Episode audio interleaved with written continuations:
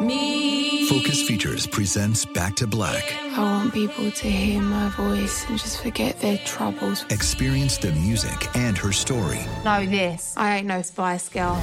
Like never before. That's my daughter, that's my Amy. On the big screen. I want to be remembered for just being me. Amy Winehouse, Back to Black, directed by Sam Taylor Johnson. Rated R, under 17, not a minute without parent. Only in theaters May 17th.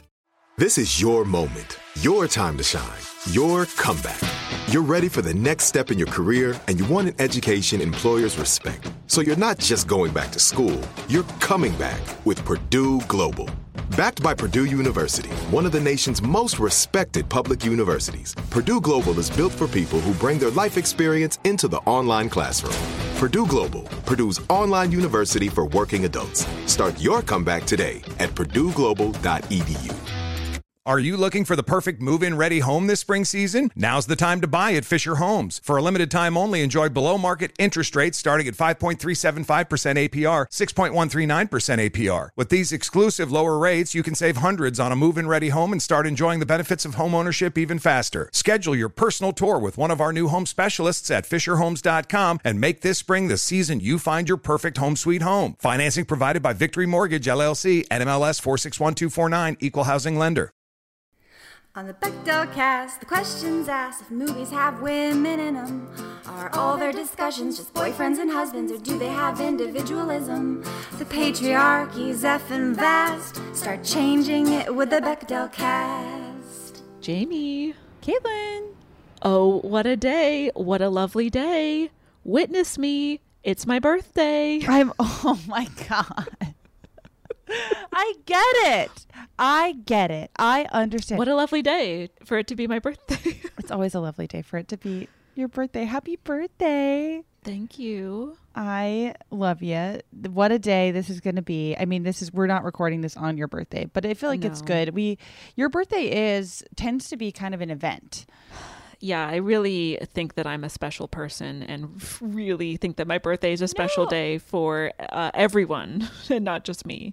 Well, you're not a huge holiday person, so this is your holiday. Yes. Like, it all makes sense.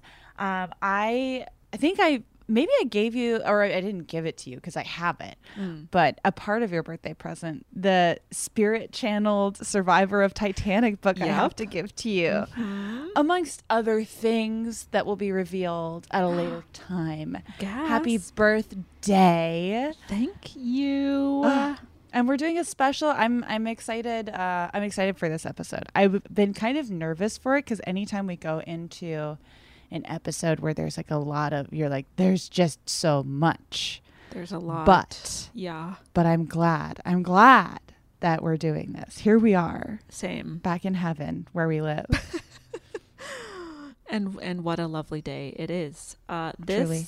Is the Bechdel cast. My name is Caitlin Durante. My name's Jamie Loftus. And this is our podcast where we examine movies through an intersectional feminist lens, using the Bechdel test simply as a jumping off point for our discussion. Yeah. Jamie, I need you to tell me on this lovely day what the Bechdel test is. It's your birthday. I'm happy to oblige. Thanks. So the Bechdel test, sometimes called the Bechdel-Wallace test, is a media metric created by queer cartoonist Alison Bechdel.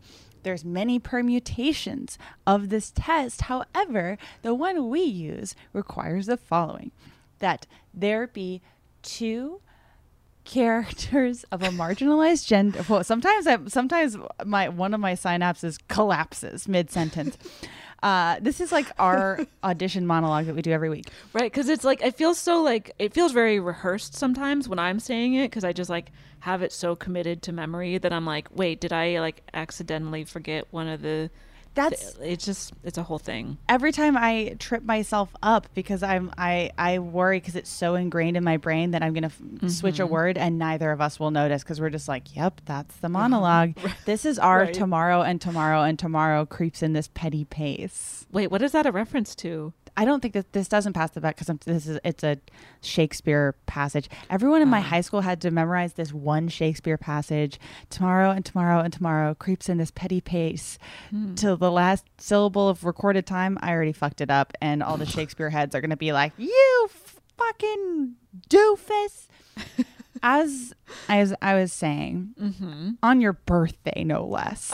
Of all days. Of all days. So.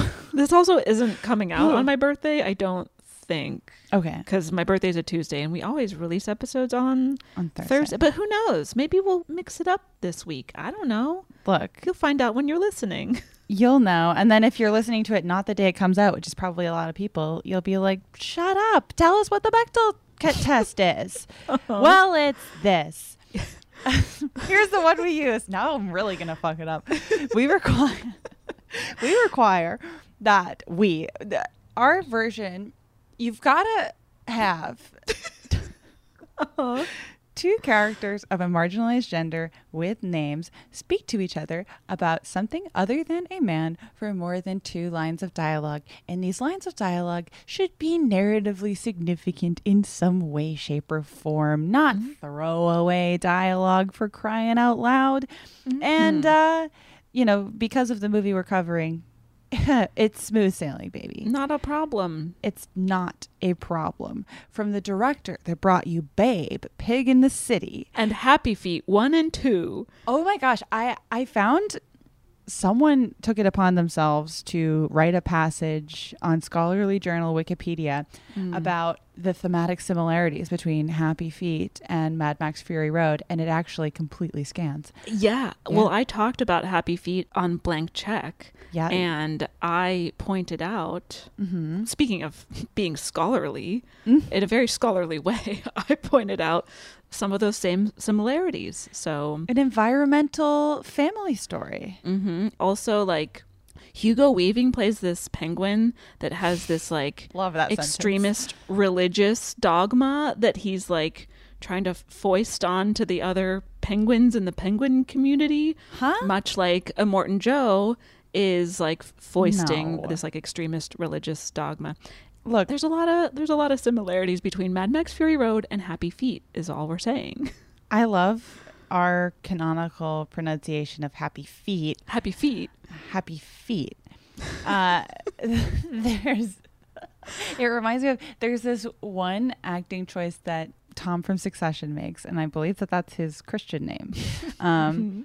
Where every time he says, he's talking about how Shiv cheated on him on their wedding night, he says, on our wedding night. And I'm like, why is he saying it like that? But he says it like, he keeps saying wedding night. And it drives me horny. I love it. Okie dokie. Wedding night, Happy Feet. Wedding night, Happy Feet. I'm like, is that Shakespeare? No. That's maybe iambic pentameter. No, it's not. It's something though. It's, I believe that it's got to be something. And today we're talking about Mad Max Fury Road. Whoa. Yeah. Yeah, we are. Magic Mike and Mad Max in the same couple of, we're really describing these monosyllabic men, aren't we? Yeah, so I guess the Magical Michael version of Mad Max would be like Maddening Maxwell. That doesn't quite work, but yeah, I guess so. Also, Steven Soderbergh loves this movie. I found so many quotes from him being like, woohoo! I was like, wow, Magic Mike, Mad Max, it's all coming together. It's Do you think together? That he loved the original Mad Max so much that he subconsciously channeled it into Magic Mike? Maybe. I think we should go with this theory. Okay, no one correct us. It's Caitlin's birthday. We can't be wrong today. Exactly. I can be wrong. You can yell at me, except in August. Yeah, but I am infallible today. You're untouchable. You should say something really fucked up. All right, Caitlin. Okay, so and last thing, if you've been with us since the beginning, almost 6 years at this point, and you're like, hey, didn't these ladies cover Mad Max at some point? Yes, we did. It was extremely early in the podcast. One of our first episodes, yeah. And there was a couple early episodes that about a year and a half ago, we're like, we want to redo these. We've learned so much through doing this show and just through the general evolution of society and time. And this was one of the movies we've always been wanting to redo. So it's not in your imagination, but this is the all new and improved Mad Max Fury Road episode. Exactly. We are now better equipped to tackle the discussion that we want to have around this movie, especially because it has, since recording that original episode, it has become one of my favorite movies of all time. Hence also why we're doing it for my birthday. And since it came out, because we covered it like about a year after it came out, I think. Roughly. Something like that. Maybe less. Yeah. Because it came out in 2015. Yeah, this summer of 2015. And then we recorded the episode early 2016. It was not that long after. And now it's, you know, considered, for many, the greatest action movie ever made. So we can talk about how the perception of the movie has evolved as well. Certainly. There's you know, the passage of time. And can I just say, from 2016 to now, no notes societally. So, I don't think anything has really happened. No, we're living in the greatest timeline. So. Yeah. Caitlin, the birthday gal, please do tell me, what is your history with Mad Max Fury Road? I did see it in theaters when it came out. I think probably opening weekend. I was pretty jazzed to see it based on the trailers and the marketing and everything. And I was blown away and have only developed a greater appreciation for it more and more as time goes on. I would say I've seen this movie somewhere between like 60 and 70 times. Whoa. Yeah. I didn't know it was that serious. Wow. It is. Wow, it's learning. Pretty serious because it's one of those movies that I am never not in the mood to watch. So like I will throw it on. It's my plane movie. So anytime I am on a flight, I will watch this movie both times. So on my journey to the place and then on my journey back home, I watch it on dates all the time. An emphasis on all the time because I'm always going on dates. Having a good brag. You do go on many successful dates, and I do. I would not call them successful, but sorry, go ahead. It's your birthday. I'm fluffing. I'm fluffing. It's your birthday. True. Yes. No. I'm so good at dating. I'm so good at finding people I'm compatible with. It's an incredible phenomenon. You can't stop falling in love. It is good to have go-to date movies. The Jinx. I was gonna say it's The Jinx. The Jinx. I've got to change it. I've got to grow as a person, but that's one way where I very firmly have not. That's okay. That's okay. You know, sometimes it's fine to be absolutely static. In some ways, it is comforting, but in that one, I would say maybe it could go.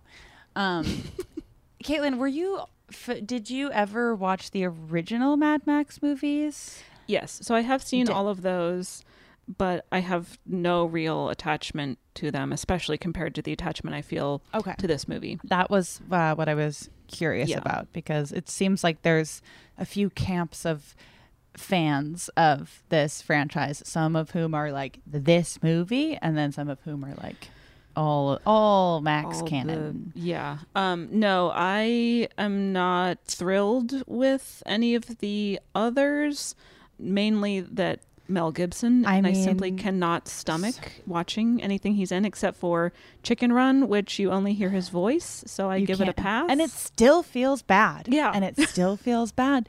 Yeah, I do. I mean, we'll be talking about him plenty today, but I do think that George Miller is a very interesting case of a filmmaker who has demonstrated a lot of growth throughout his career. Although there's a lot that I learned about the production of this movie that sounded not great. We'll get there. Yeah, we'll for sure. There.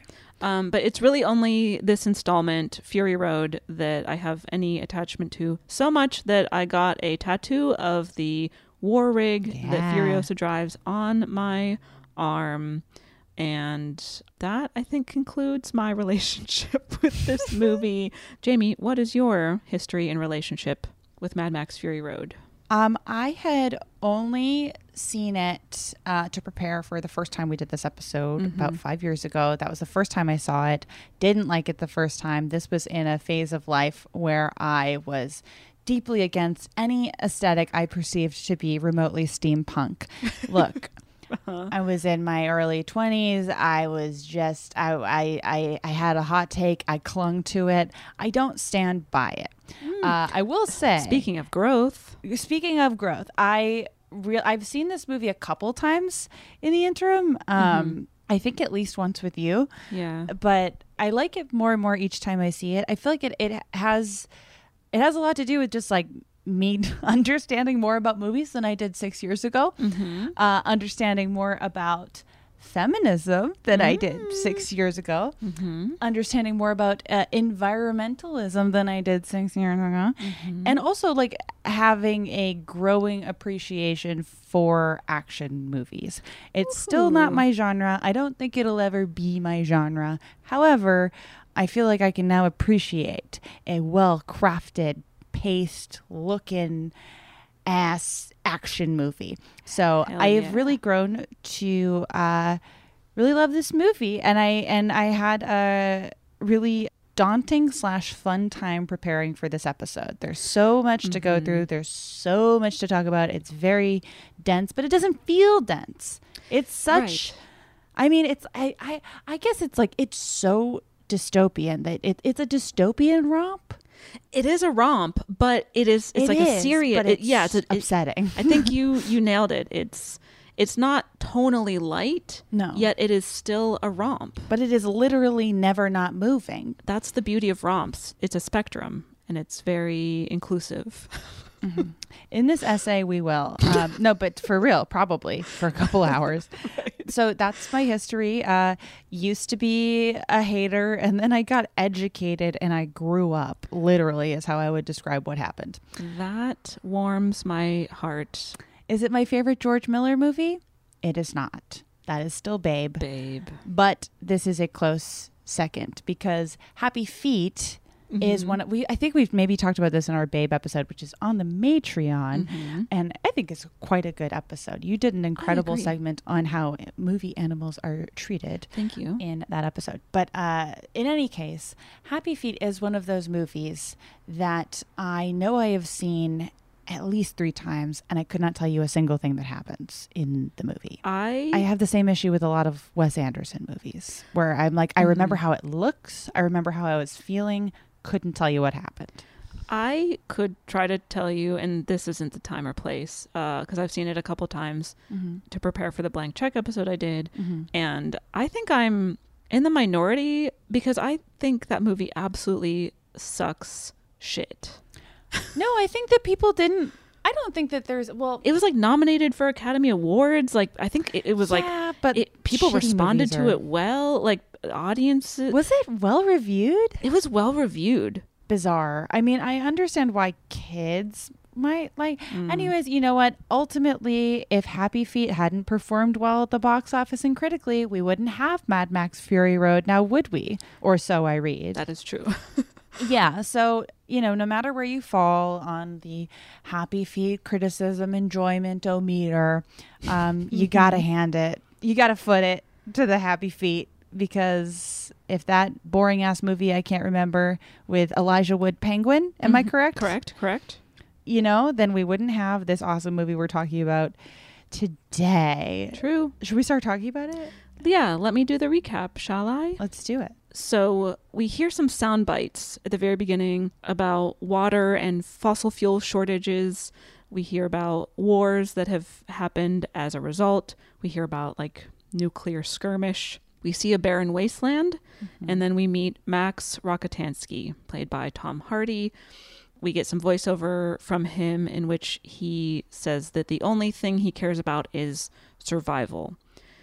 Max is then pursued by war boys who capture him and take him to this place called the Citadel, which is ruled by Immortan Joe, played by Hugh Keys Byrne. Mm-hmm. He is this tyrannical leader who controls access to people's food and water in the Citadel. Right. He has a bunch of people working for him, many of whom are his offspring. Yeah. Others... On the Wikipedia page, someone... It might not be true by the time you listen to this episode, but someone keeps referring to one of the sons as his large adult son.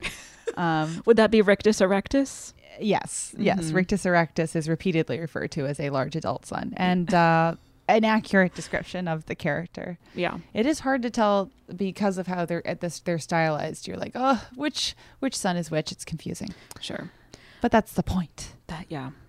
Others are people that he has either enslaved or manipulated via this religious ideology where Immortan Joe has convinced them that he is their redeemer and they will ride with him eternal on the highways of Valhalla. It is all, I mean, and I do appreciate the use of, like, any time there's like Norse mythology popping up, you're like, this is probably not a character I'm going to end up rooting for. Right. Which is an interesting story convention that pops up all the time. Mm-hmm. Yeah. Then we meet Furiosa, played by Charlize Theron. She seems to be pretty high up in Immortan Joe's ranks. She drives a war rig, which she boards to head to Gastown and the Bullet Farm, two neighboring communities that barter and trade with the Citadel. We will soon find out that they have similar tyrannical, warmongering leadership. Mm-hmm. As Furiosa is driving, she veers off course. We are not sure why at first, but then we realize that in her war rig, Furiosa has Immortan Joe's wives, aka women who he has enslaved and who he assaults in order to bear him healthy offspring. Yes. And Furiosa is attempting to rescue these women and escape once and for all. And they are headed to somewhere called the Green Place. Yes. When Immortan Joe discovers this, he sends out a bunch of his war boys in their vehicles to chase after and catch Furiosa and bring the wives back. Again, I just love the simple turn of phrase that is war boys, because that's how I would describe them if I didn't know what they were called, and that is just what they're called. That is just what they're called, yes. Yeah. This movie is perhaps not subtle. No, but... But you know, that's not why we go to action movies. We don't go to action movies for the subtlety. No, I go to Babe for subtlety, and I kind of mean that. Yeah. So one such war boy is Nux, played by Nicholas Hoult, who Max has been rigged up to as Nux's blood bag, because a lot of the war boys are dying from radiation poisoning and they need regular blood transfusions. Right. So you immediately see how characters of all genders are reduced to the basic functions of their body by Immortan Joe et al. Right. Exactly. So Nux, wanting to participate in this chase to catch Furiosa, he takes Max along with him in this pursuit. Then we get the first big chase of the movie, where Furiosa manages to lose Immortan Joe and his war party in a sandstorm. But afterward, Max finds her and the other women, the wives, who are Splendid Angharid, played by Rosie Huntington-Whiteley. Okay, Transformers. Oh. That's the only other thing I know she was in. Got it, yep. Capable, played by Riley Keough. Who I've seen this movie a bazillion times, and when I was watching Zola to prep for that episode, did not realize it was the same actor. I mean, the power of a red dye job cannot be understated. I think she's great in this movie too. Agree, yeah. I mean, I think all the wives are very talented. For sure. We've also got Toast the Knowing, played by Zoe Kravitz. We've got... Great name. Cheeto the Fragile, played by Courtney Eaton, and we've got name. And we've got the Dag, played by Abby Lee. So when Max comes upon them, he and Furiosa fight, and Max attempts to hijack Furiosa's war rig and leave all of the women to be recaptured by Immortan Joe. But Furiosa has kill switches enabled on the rig, so Max cannot drive away, and she bargains with him, and then they all set off together with Furiosa driving, but Max holding them all hostage. Mm-hmm. Then Furiosa drives to this canyon where she has bartered for safe passage through, but Immortan Joe has caught back up to them, along with the People Eater of Gastown and the Bullet Farmer from, you'll never guess this, the Bullet Farm. I do appreciate, yeah, again, just with the simplicity of the names, mm-hmm. it's helpful. There's a lot of characters, and I just like how he names them by what they do, or sort of how you would kind of describe what you think they might do. Right. Yep. It's helpful. It is. So, wait, quick question. Yeah. Is it Nicholas Hoult that you have a huge crush on? I do have an enormous crush on Nicholas Hoult. It is true. Okay. I was just checking in about that. Uh-huh. Thank you for confirming. You're welcome. And take it away. Happy birthday. Love a little aside where we simply cannot pass the Bechdel test. Look, no one's asking life to pass the Bechdel test. Mm. True. Although it would, it would probably be a generally better experience, life. Yeah. But it's a quick detour to be horny about Nicholas Hoult. Sure. Okay. No further questions. I also didn't realize that Nux is Nicholas Hoult because it's a really good performance, but it could be any person in there. A lot of his recognizable features are. They're all kind of like buff-looking, slender man, Babadook types. The War Boys, yeah. Yeah, the War Boys are, just a pack of slender mans and Babadooks. Yes. Okay, so with these three war parties in hot pursuit, everything goes wrong in this situation where Furiosa is trying to barter for safe passage. Mm-hmm. There's another big chase. This one is my favorite one of the movie, by the way. Ooh. During and after which, Max and Furiosa go from being enemies, where he is holding her hostage, to allies who are working together. Who are slowly realizing that they have not too dissimilar backstory. Sure. Also during this chase, Angharid is killed, or maybe at this point just fatally wounded, which slows down Immortan Joe for a while because she was his favorite, and she also had a nearly full-term pregnancy, and he is concerned about the baby surviving. So this allows Furiosa, Max, and the rest of the wives to get away, and they drive onward toward the Green Place. Mm-hmm. Meanwhile, Capable discovers Nux on the rig. He's having a crisis. The two of them become friends, and he switches sides and becomes an ally to Furiosa and friends. I would watch that children's show. That spinoff, yes. Mm-hmm. Meanwhile, Immortan Joe and the war parties are not far behind again, and they're all driving through this marshy, swampy area. Everyone is getting stuck. Our friends get unstuck with Nux's help, and they continue onward, and eventually they come upon the Vulvalini, this band of women who live in the middle of the desert. Again, it's the clan. Not a very subtle naming convention. I know. I was like, are they saying Vulvalini?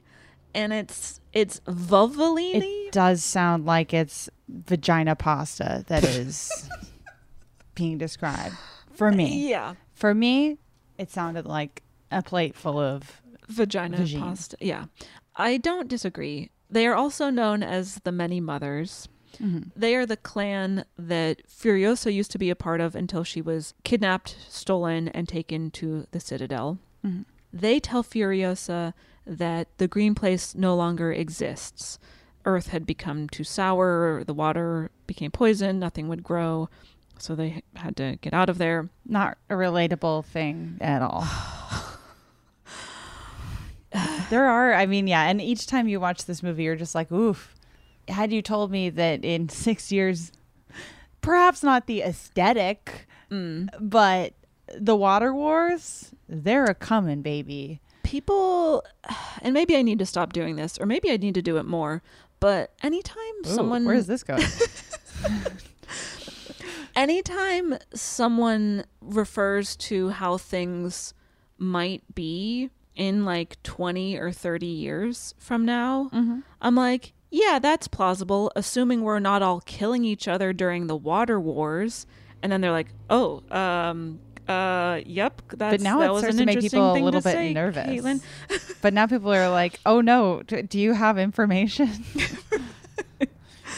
So that is, I think, a feasible reality. I think now more than ever, keep plugging the water wars. People are going to love to hear you say, I told you so all the time when the water wars are on. And then they'll shoot me in my face. And then steal my water. Yeah. I mean, if this Australian documentary is to be believed, yes. It's right. Very possible. Yeah. Okay. Furiosa learning about the Green Place no longer existing is absolutely devastating to her, especially because there's now no place that she can kind of find this redemption she was looking for in terms of like bringing these women to safety and mm-hmm. just having a place where they can stay and survive. Mm-hmm. And then Max is like, well, wait a minute. What if we go back to the Citadel and take control while it's undefended? Sorry, I'm going to let that loud motorcycle pass. That Immortan Joe. So they turn around and charge back toward the Citadel. Mm-hmm. Immortan Joe realizes what they're doing, so he goes after them. Again, there's one last, big Act 3 climactic chase. Mm-hmm. There's a lot of ups and downs. We've got Joe trying to abduct the wives. Furiosa gets stabbed. But then she crawls onto Immortan Joe's vehicle and rips his face off. Is that a... And speaking of face off... If you head over to our Matreon this month, there's going to be some faces coming off. Look. Big month for no face. This is the right. And no face. Because no face in Spirited Away. This is no face May. Wild. Oh, God. Best of luck to future us trying to observe this a second time.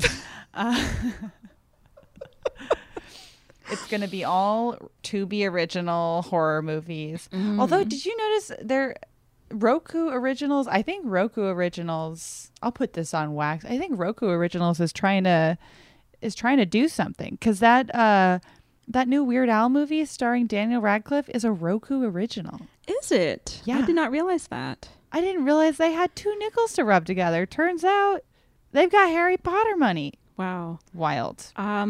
Okay, so Furiosa pulls a Face Off, parentheses, 1997, starring Nicolas Cage and John Travolta. Mm-hmm. She rips Immortan Joe's face off, but she's also very badly injured. So Max gives her a blood transfusion, and he's like, by the way, my name is Max. And then she's able to get right back up on her happy feet. And she's looking like a babe. She's looking like a babe, and she's back in the city. She's back in the Citadel on her happy feet. On her happy feet in the Citadel. And another George Miller movie. Wait, what is the other one? And the Witches of Eastwick. Oh, and she's got the Wives of Eastwick with her.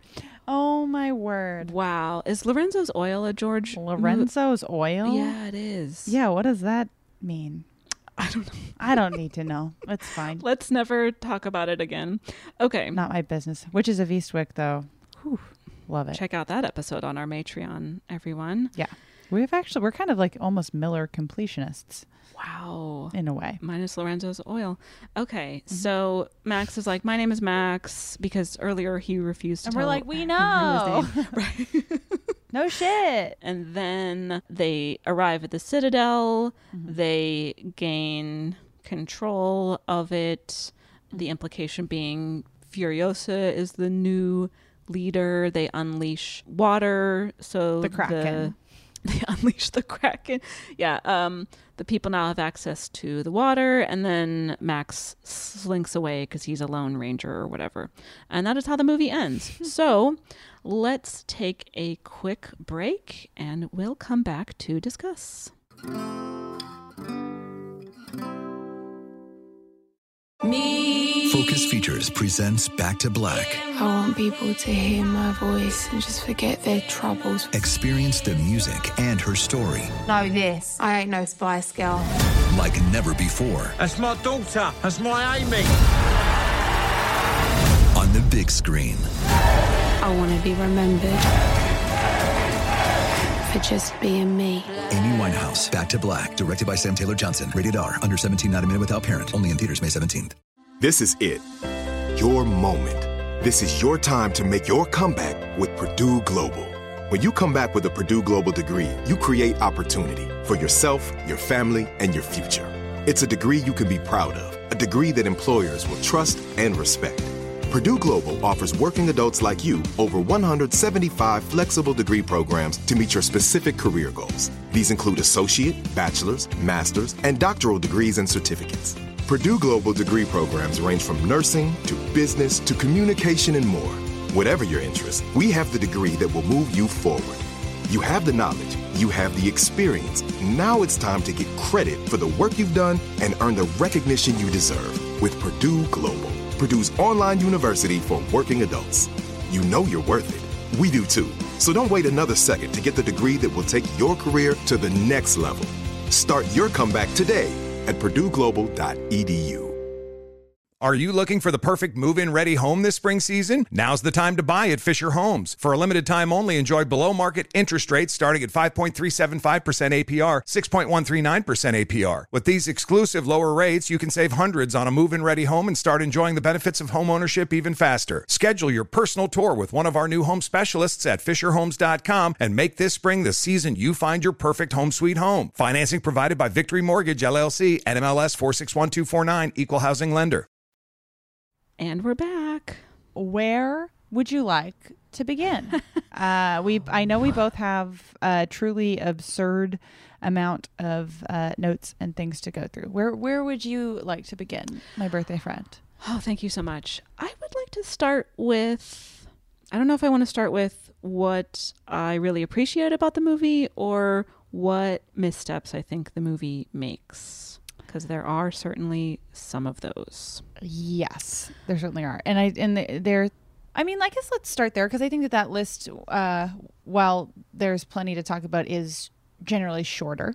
Mm-hmm. So I found some writing about this, but one thing that stood out to me the first time I saw this movie, and still does now, is because this is such broad storytelling, and I find it frustrating because it's like George Miller finds so many ways to subvert a lot of common action tropes and stock character assumptions in this movie. Mm-hmm. But I do think he uses atypical bodies to indicate evil or lack of morality quite a lot in this movie.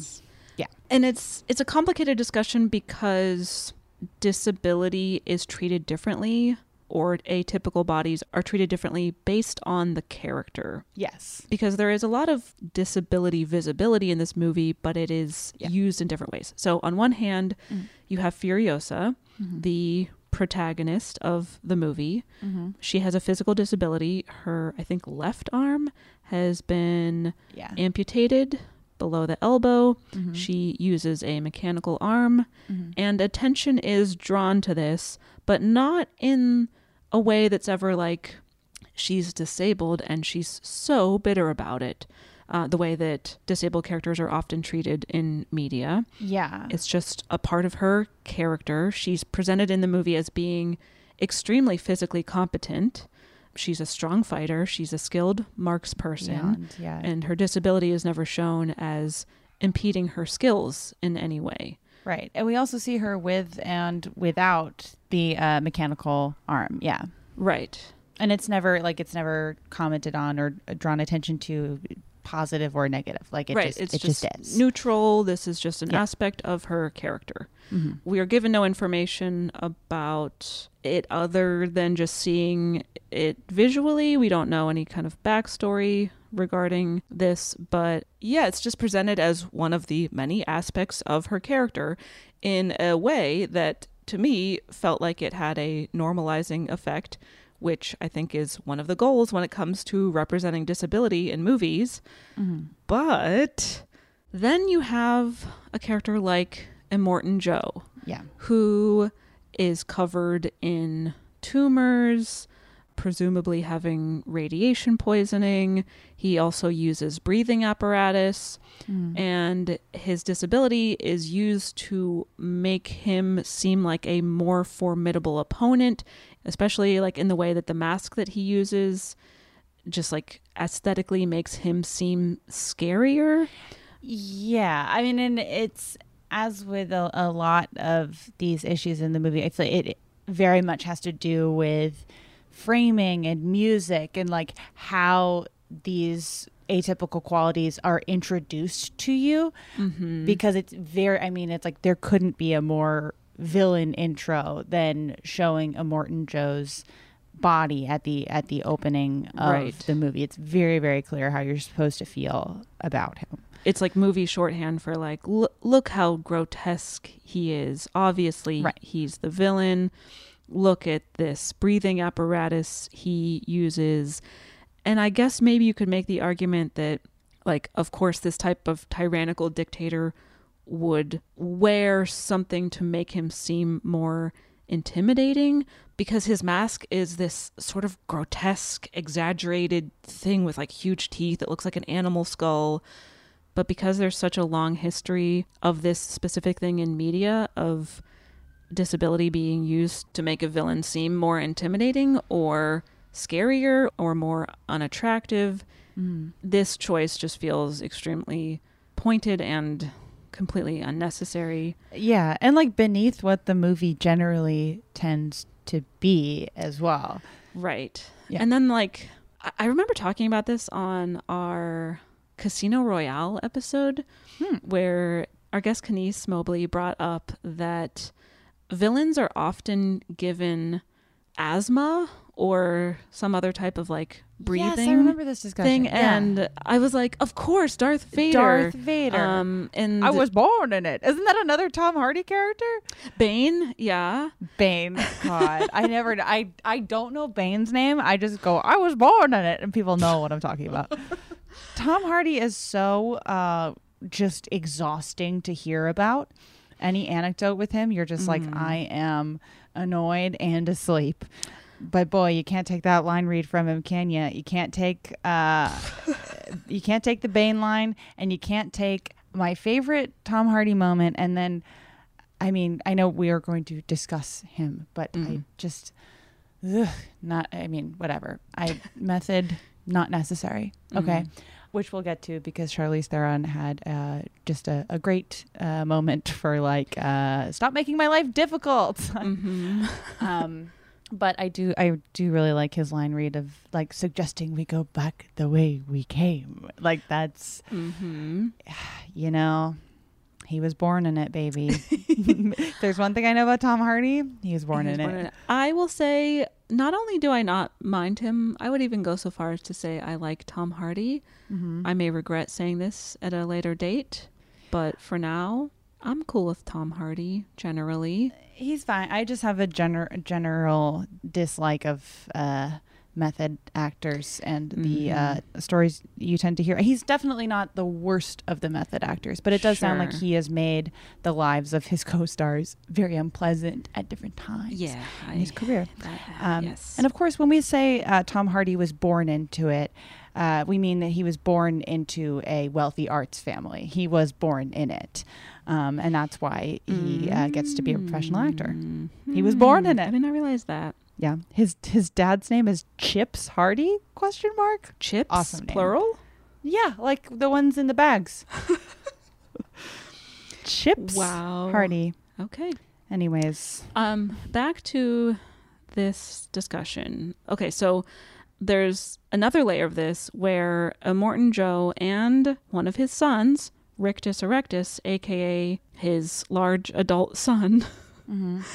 who also uses an oxygen tank to help him breathe, both of their breathing apparatuses are used to either kill or injure those characters in some way, mm-hmm. where Furiosa rips Joe's mask off and also his face off, starring Nicolas Cage and John Travolta, 1997. Ever heard of it? And Max uses Rictus Erectus's oxygen tank to beat him in the face. Yes. So it's just another layer of, like, not only are disabilities being used to further villainize these villains, but then also the apparatus they use because of their disability is then used against them violently, which feels especially pointed. Yeah. So there's that. There are other characters like the People Eater, you know, has severe inflammation in his feet. Mm-hmm. I think that and his obesity are his traits that are intended to make him seem grotesque and more villainous. Mm-hmm. Then you see a lot of disability in the people who live in the Citadel. Mm-hmm. Some are citizens who I think you can assume survived nuclear war. Mm-hmm. Some are probably just dealing with malnutrition. Mm-hmm. It mostly feels like these characters are just used as a part of the world building, which, because we know nothing about them and they're just sort of scenery, it feels like pointed set dressing. And right. Yeah. Yeah. Sort of similar is the character of Corpus Colossus, played by Quentin Kenahan, who mm-hmm. is one of Immortan Joe's sons. We do not learn anything about that character. No. And just in general, none of these disabled characters or characters with atypical bodies are given any focus in the story. All of the major characters, with the exception of Furiosa and, you could argue, Nux, who is also affected by radiation poisoning, mm-hmm. all the rest of the main characters that we are rooting for are able-bodied.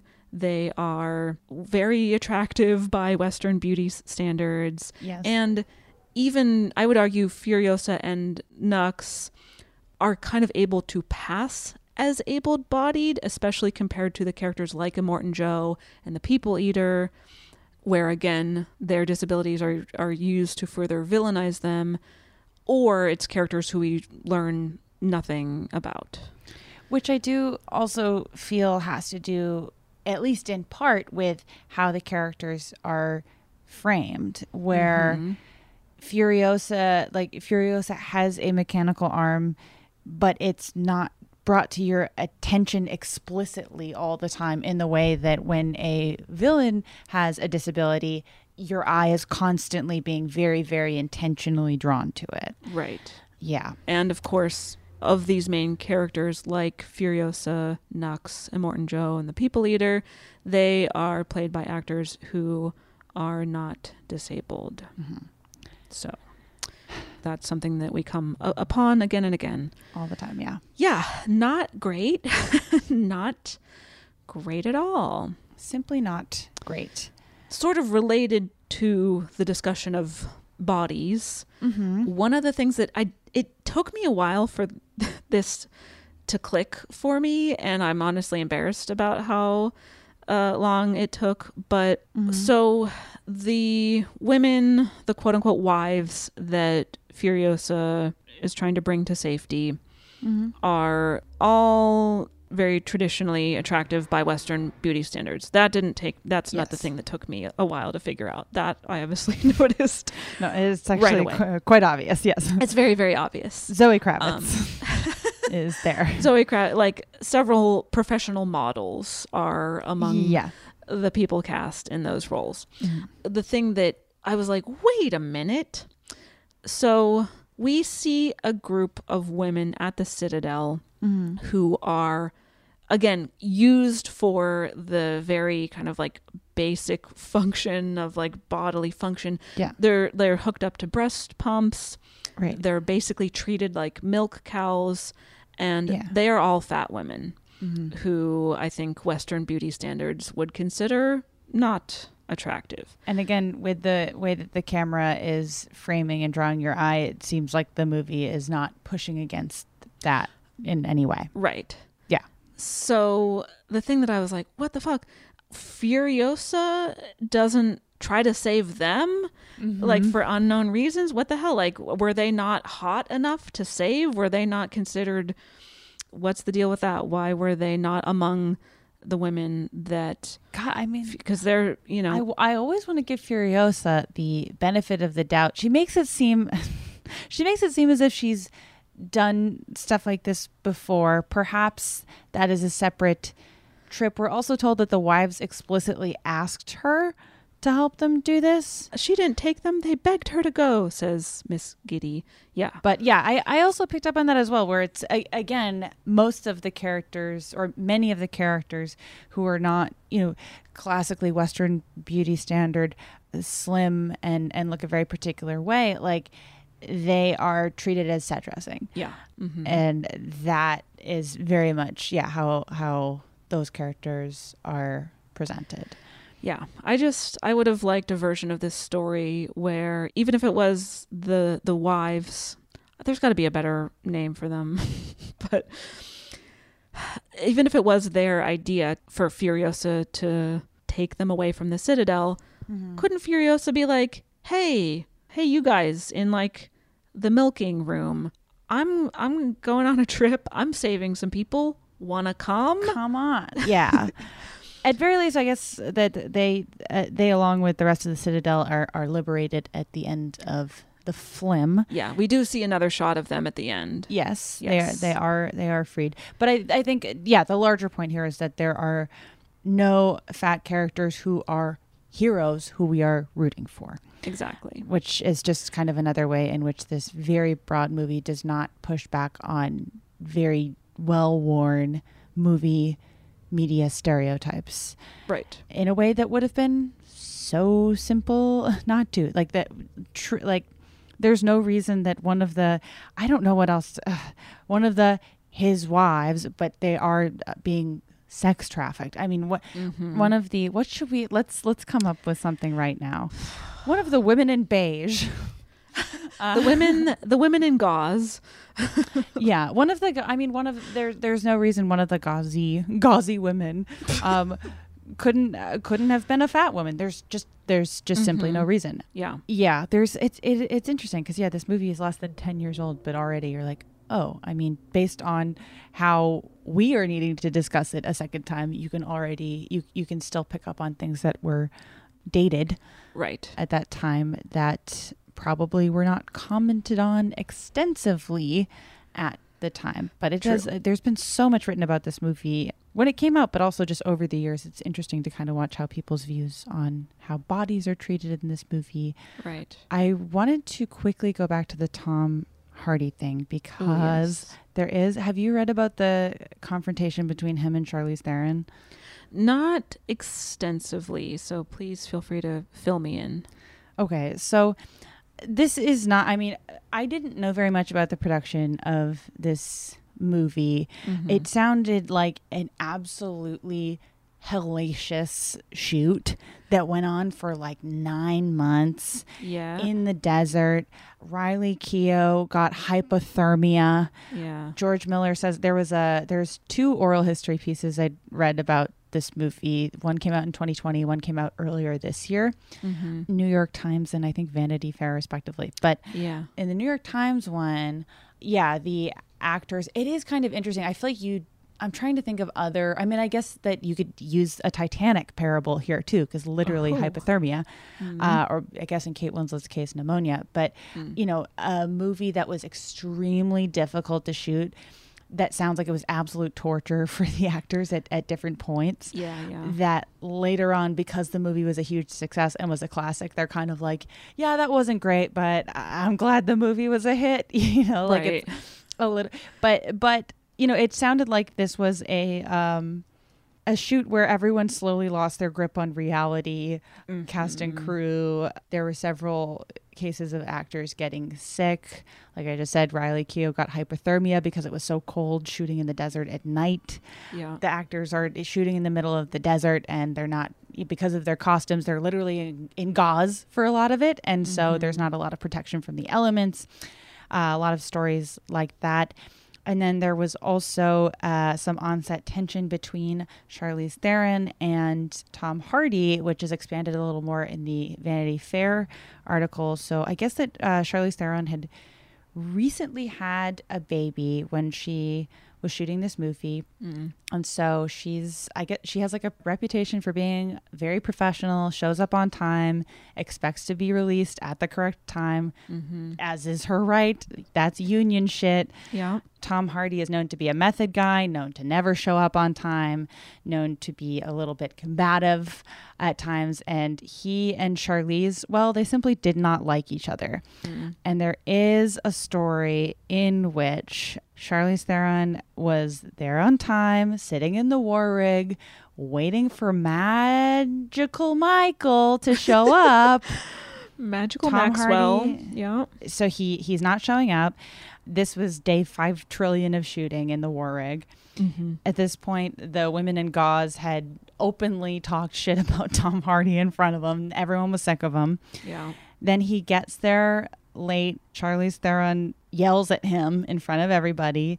She says, and I quote, "Find the fucking cunt $100,000 for every minute he's held up this crew. How mm-hmm. disrespectful you are." Love that for her. And then Tom Hardy physically charges at her and says, "What did you say to me?" And like physically charges at her. She felt the need to request a producer for protection for the remainder of the shoot because things got so tense between the two of them. It sounds like they have since reconciled, but I guess make of that story what you will, but I don't think Tom Hardy comes off particularly well in it. Certainly not, and I take back what I said about him. Method actors truly, I mean, I don't know. My crush Will Poulter said it best when he said something like, "I don't like it." Yeah, it was a good quote. We should look it up. Wait, let's find it. I'm because I love quoting men. As you know, I'm always happy to Google Will Poulter. It's easy for me to do.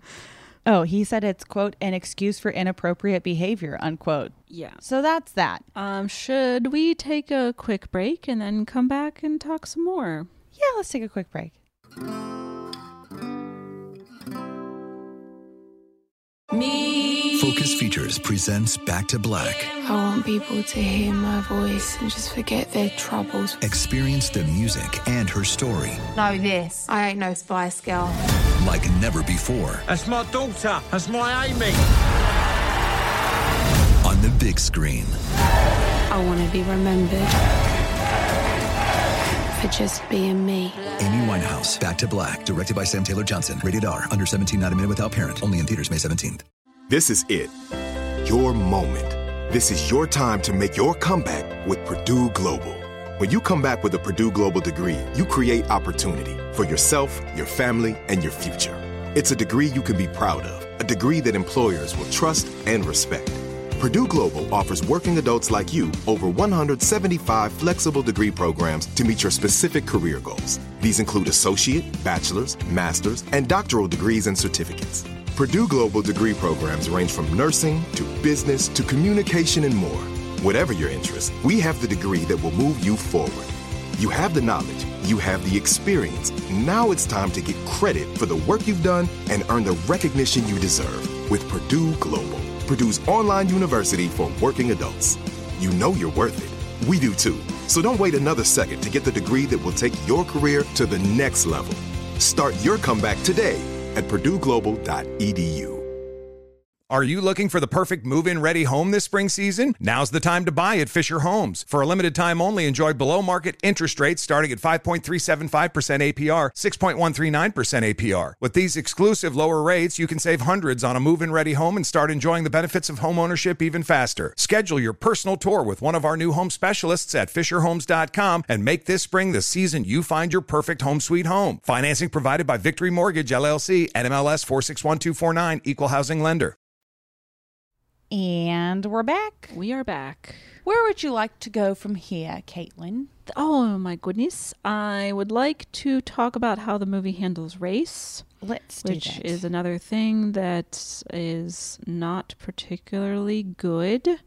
Yeah. This has been discussed before. We're not really pointing out anything new, but for the sake of a complete episode. Exactly. The movie largely centers white people, which has been pointed out as being especially strange in this context of like the world that this movie exists within. Mm-hmm. I want to pull a quote from and then also shout out a book, which is a series of 4 different essays, all written by scholars. Ooh, ever heard of them? The book is entitled Furious Feminism's Alternate Routes on Mad Max Fury Road. Mm-hmm. There is a quote I will pull from the essay entitled Just a Warrior at the End of the World by Barbara Gurr. This writer put it better than I think I could, so... Quote, Max's story, like so many in dystopian fiction, begs the question, why do only white people survive the apocalypse? The absence of indigenous bodies, indeed of people of color generally throughout all 4 films, meaning all 4 of the Mad Max films, mm-hmm. reflect the white supremacist arc of settler colonialism in Australia, the presumed geography of the film, mm-hmm. and elsewhere, and furthers a narrative that seemingly relies on gender but is always already raced, as only certain bodies are visible, only certain bodies are active, only certain bodies are worthy of survival after the end of the world, end quote. Mm. This is not to say that there are no people of color in the movie and in the main cast, mm-hmm. Because of course you have Zoe Kravitz, you also have the character of... Cheeto the Fragile, who is played by Courtney yeah. Eaton, who is Maori and Cook Islander. Mm-hmm. Also, shout out to the Ali-Nadi test, because this character yeah. passes the Ali-Nadi test. Mm-hmm. This test examines representation of Indigenous women in media. Mm-hmm. In order to pass, a character must be an Indigenous or Aboriginal woman who is a main character. Mm-hmm. She must not fall in love with a white man, and she is not raped or murdered at any point in the story. And according to the actor Courtney Eaton, Cheeto is the only one of the wives who was not assaulted by Immortan Joe or anyone else. So... Okay, that's good. That's good to know. We'll get to this. I was very fascinated at how those actors got to develop their own characters' history and story, and that kind of collaborative process. Mm-hmm.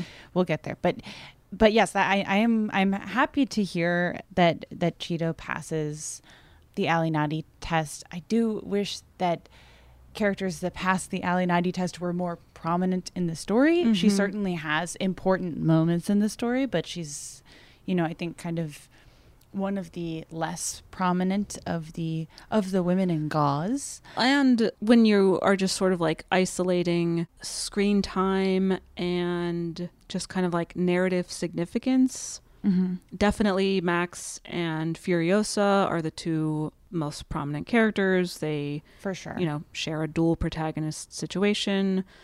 All this to say that the majority of the characters that we are rooting for are white characters. Yeah, I mean, are the 2 lead characters. Yeah. Or I know that, God, I've read so much of like, actually Max is a deuteragonist, and I'm just like, okay, with all due respect, shut the fuck up. I don't want to hear it. Mm. But yes, our two leading characters who were supposed to, I mean, the two people on the fucking poster are cis white movie stars. Yes. And thank you for sharing that quote, because now we've covered several, I think, Australian movies where this issue has been brought up. Yeah. Yeah. What shall we address next?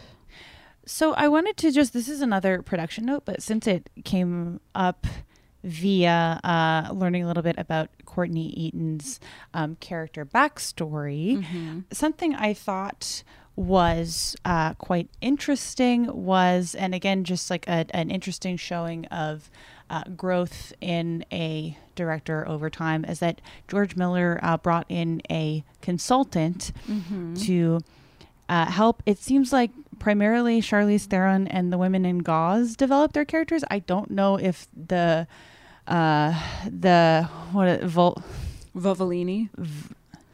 I was going to say Vulvioni, so there you go. So like a damn Mario character. Okay.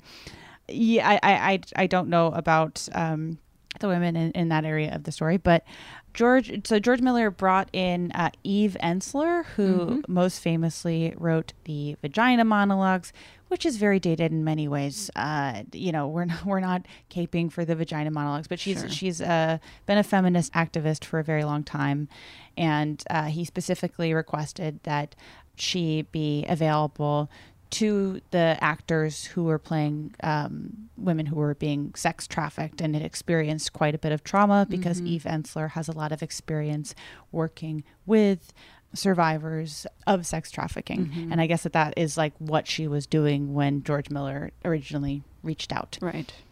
And so what they did in a way that I think seems to have, again, this is like we cannot speak from personal experience here, but it seems to generally elevate those characters, and I feel like those characters are generally treated with respect, and you see, you know, I even through the 5 women in gauze, you mm-hmm. see a bunch of different reactions to, like, they're all distinct characters in a way that I think if the movie was made 20 years before, probably wouldn't have been true. Right. Not only do they have different skills and strengths where, mm-hmm. and I'm not going to get the names right, so Zoe Kravitz, for example, can handle a gun. Mm-hmm. Like, she knows her shit in that department. Riley Keough really strongly wants to go back for Rosie Huntington-Whiteley. They have different opinions on what they should do with Nux. Like, there's mm-hmm. constantly disagreement, and even though many of them have experienced similar kinds of abuse, they are all interpreting it very, very differently, which I thought was effective and mm-hmm. Done kind of seamlessly with the story. But I wanted to share a quote from Eve Ensler in that New York Times mm-hmm. oral history, just to give some insight onto how they did it. Yeah. So she says, quote, "It was really surprising for me. George would send me pieces of the script for feedback, and we began to get into a dialogue about the women who were going to play these sex slaves and how they would know what that lived experience was. Eventually, he invited me to Namibia, which is where the movie was shot, mm-hmm. To spend time with them in workshops, and my contribution was really to help those actresses become confident in that world. I think it was a really radical thing that he asked me to do that," unquote. I'm generally inclined to agree, and it seems like the actors got a lot out of it. Mm-hmm. They were asked to write their own backstories, essentially, mm-hmm. write letters in character to their abusers. I mean, it just seemed like a very immersive way of building characters, and I do appreciate when a male auteur such as George Miller knows when he's out of his depth and brings someone in who is not out of their depth. Mm-hmm. And I'm sure that those actors are more comfortable talking to Eve Ensler than they would be talking to George Miller about this topic. Sure. So I just thought that was a good creative choice. Whereas Riley Keough being left vulnerable enough to get hypothermia was perhaps not as good. Yeah. The shoot of this movie just sounded absolutely fucking wild.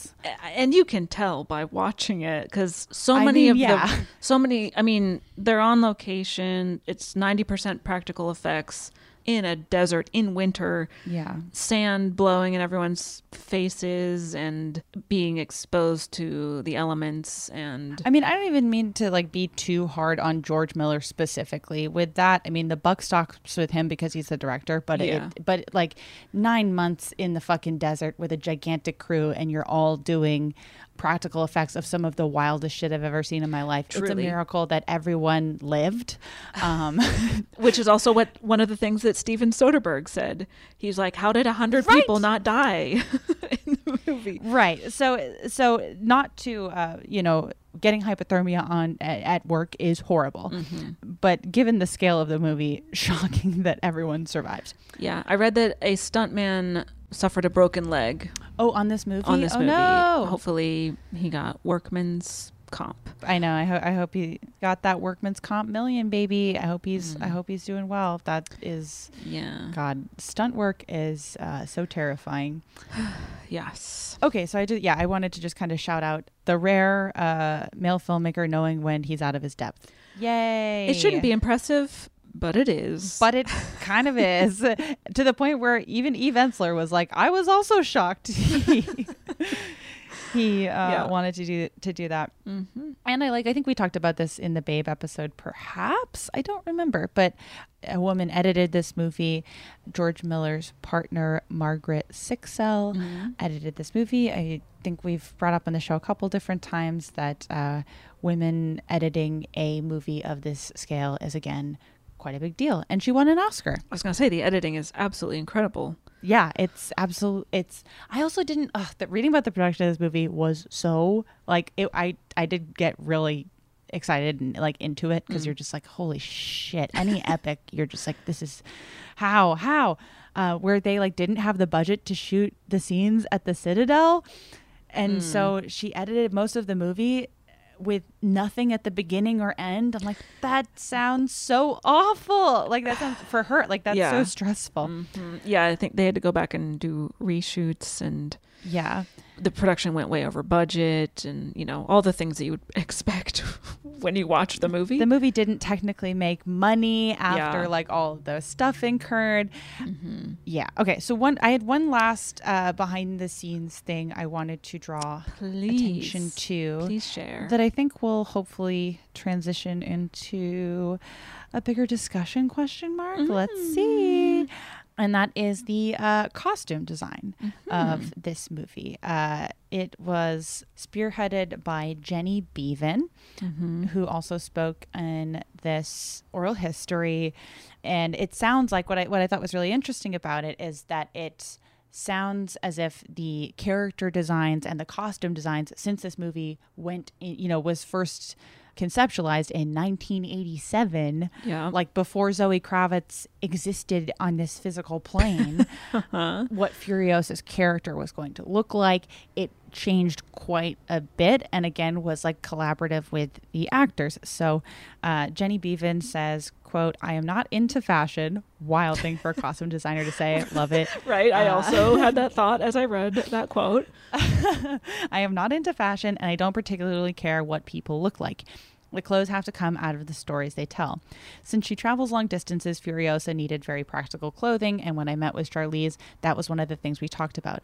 That and what on earth would she do with her hair? So, because it was Charlize Theron's idea to be the baldest woman in charge. Yes. Which is the episode where we started talking about that, I believe. It is true. Yeah, that's...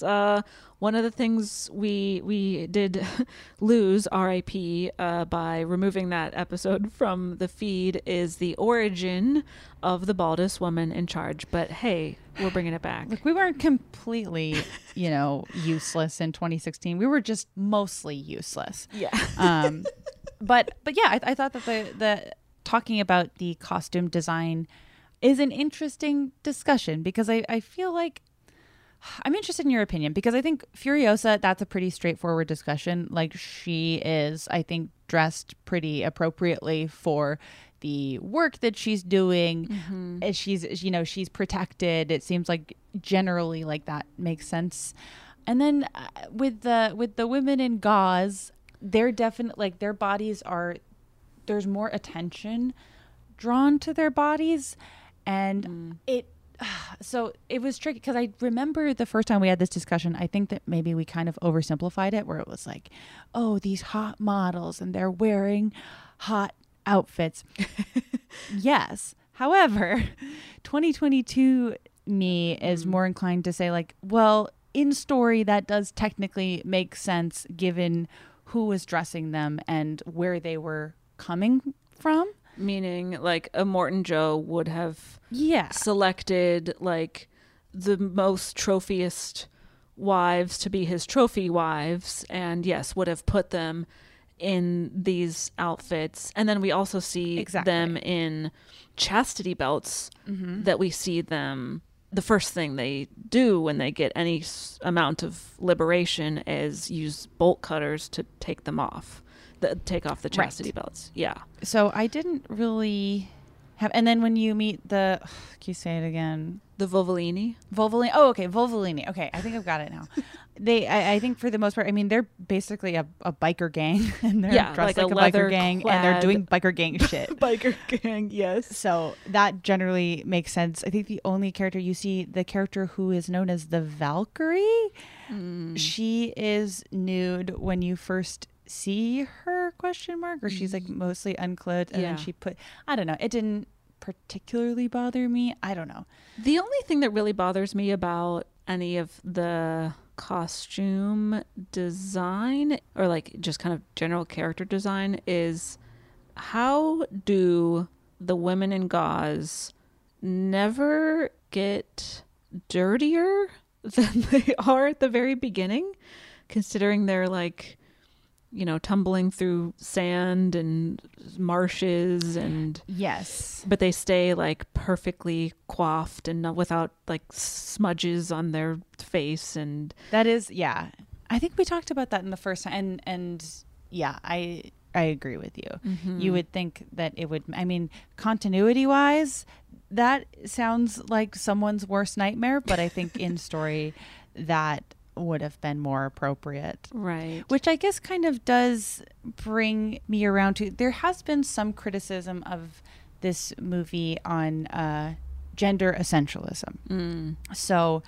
we've discussed this on the show many, many times, but I don't know, it is a tricky discussion as it pertains to this movie because in Immortan Joe's hyper patriarchal capitalist society, the way he views women are as baby making machines, when the reality is that not all women have uteruses, have wombs, can have babies. Like the definition of womanhood that Immortan Joe's society casts them as is extremely, it's just false. Right. And we know that everything Immortan Joe does is deeply wrong. Where it gets confusing for me is it's at times hard for me to understand what the movie believes, which I think is like evidenced in the fact that the characters who we are focusing on and who we're rooting for and who are brought along for the journey are these Western beauty standard attractive people, and then everyone else is either a villain or just gets left out of the narrative and is only there as like world building-y set dressing. Yeah. But then there's a lot of cool stuff that the movie's doing that subverts a lot of existing archetypes and tropes. So I've read arguments on both sides of this. That so I've read some stuff that argues that the script overly essentializes and defines, is like baby making equals only way to be woman, which we know very well is false. But then I've also read counter arguments to that argument that are a little more recent, interestingly. And this is, I guess for our listeners, I'm like, kind of synthesizing this in real time, but that argue that the movie actually does push against that essentialism in text through the women of the Vulvalini question mark And I will say that Vulvalini does not help that argument at all. Especially because they're like, oh, their name is the Many Mothers. Right. But so, but also you don't see any of them as mothers. Like they don't, or it's not clear. They're kind of like this utopian, like, it just seems like they just, yeah, they function as a family, but there doesn't, I don't know. But then the keeper of the seed, that, like, it's, I don't know where I land in this argument. However, the counter argument, just to present it, sure, is that the women of the Vulvalini, many of whom, I think most of whom, are older, are not of childbearing age, if they ever were able to bear children. We don't know, right? Who gives a shit? Leave people alone. But I think, you know, because they are older, in the eyes of Immortan Joe, that makes them not useful, productive members of his society. In the world of the movie, and to the women in gauze, to Mad Maximilian, to Furiosa, they are very valuable because they are valued for wisdom. They are just as capable, if not more capable, warriors. And it is very clear in text that they are extremely important to the mission being a success. Right. So it's certainly complicated. There are certainly ways to interpret what is presented to us differently. I see both sides, although I tend to be of the mind. Not us being centrists. And maybe it's just because I love this movie so much that I'm going to go to bat for it pretty hard. But sure, do I love this movie so much? Because I think it's doing a lot of good things. That is part of it. So I want to just sort of talk about, sort of just like generally speaking here, this movie presents a world in which, you know, this extremely toxic, tyrannical leader of Immortan Joe. He's obsessed with war. He's obsessed with controlling people. He owns all of the wealth. He is patriarchy, the guy, the man. He manipulates people. He sees women as property and, yeah, like you said, baby making machines. He sees his son. I mean, I think it's also interesting how everyone is a means to an end. The gendered nature of how he views women is pointed and particularly brutal, but I never, like, really, I don't know, I hadn't watched this movie with Bechtel Caslin like goggles on in a long time, but you see really early on that, like, you know, Mad Max is a fucking blood bag. Like, he's used for what Immortan Joe thinks is valuable about strictly viewing him as an object as well. Right. Yes. And all of these things are shown by the movie as being wrong and toxic and worth fighting against. And of course, sometimes it gets a little on the nose. It's not very subtle, but you know, the intentions are clear. Yes. What the film is trying to say and do. And just to have an action movie that is a critique of toxic masculinity and like hegemonic masculinity is pretty remarkable, since most action movies celebrate toxic masculinity. Yeah. So that's kind of step one of what we're dealing with here. Absolutely. Because even though so many action movies celebrate toxic masculinity, I love the genre. Yeah. But I especially love action movies with substance and interesting world building and that have something to say. So that's why I've really latched on to this one. Now, Furiosa, there are different interpretations of the kind of like Max and Furiosa dynamic from a character function point of view. I consider them to be dual protagonists, and they share protagonist function. Actually, Caitlin, one of them is a deuteragonist. I would actually call Max a deuteragonist. And in this essay, I'll talk about why that's screwed up, because it's his name in the movie. Sorry, continue. I agree with you. So just to come at this from a screenwriting point of view, not that I would ever, you know, mention a master's degree that I have in screenwriting from Boston University. Certainly not on your birthday, no less. Certainly not on my birthday. But They share protagonist functions in the sense that Furiosa has the stronger motivation, mm-hmm. the more distinct goal, which is the thing that drives the narrative, mm-hmm. and the higher stakes, mm-hmm. whereas Max has the more significant character arc. He goes from being this like borderline animal survival boy to someone with like human empathy. Mm-hmm. Both characters are equally active, and the story is told from their point of view in pretty equal distribution. So mm-hmm. that's why I contend that they are dual protagonists, which means we have one of the protagonists in the movie being a woman, which is pretty rare for an action movie. Sure.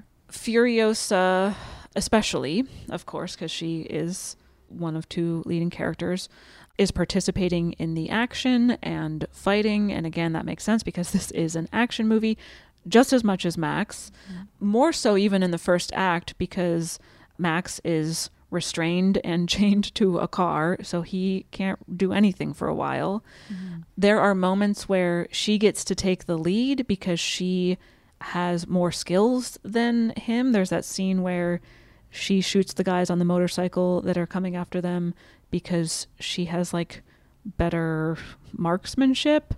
And also she's done this before and he hasn't. Like that's established really early on where like this is like not quite a day at the office for her, but like, you know, she's more experienced and like he is like a cop.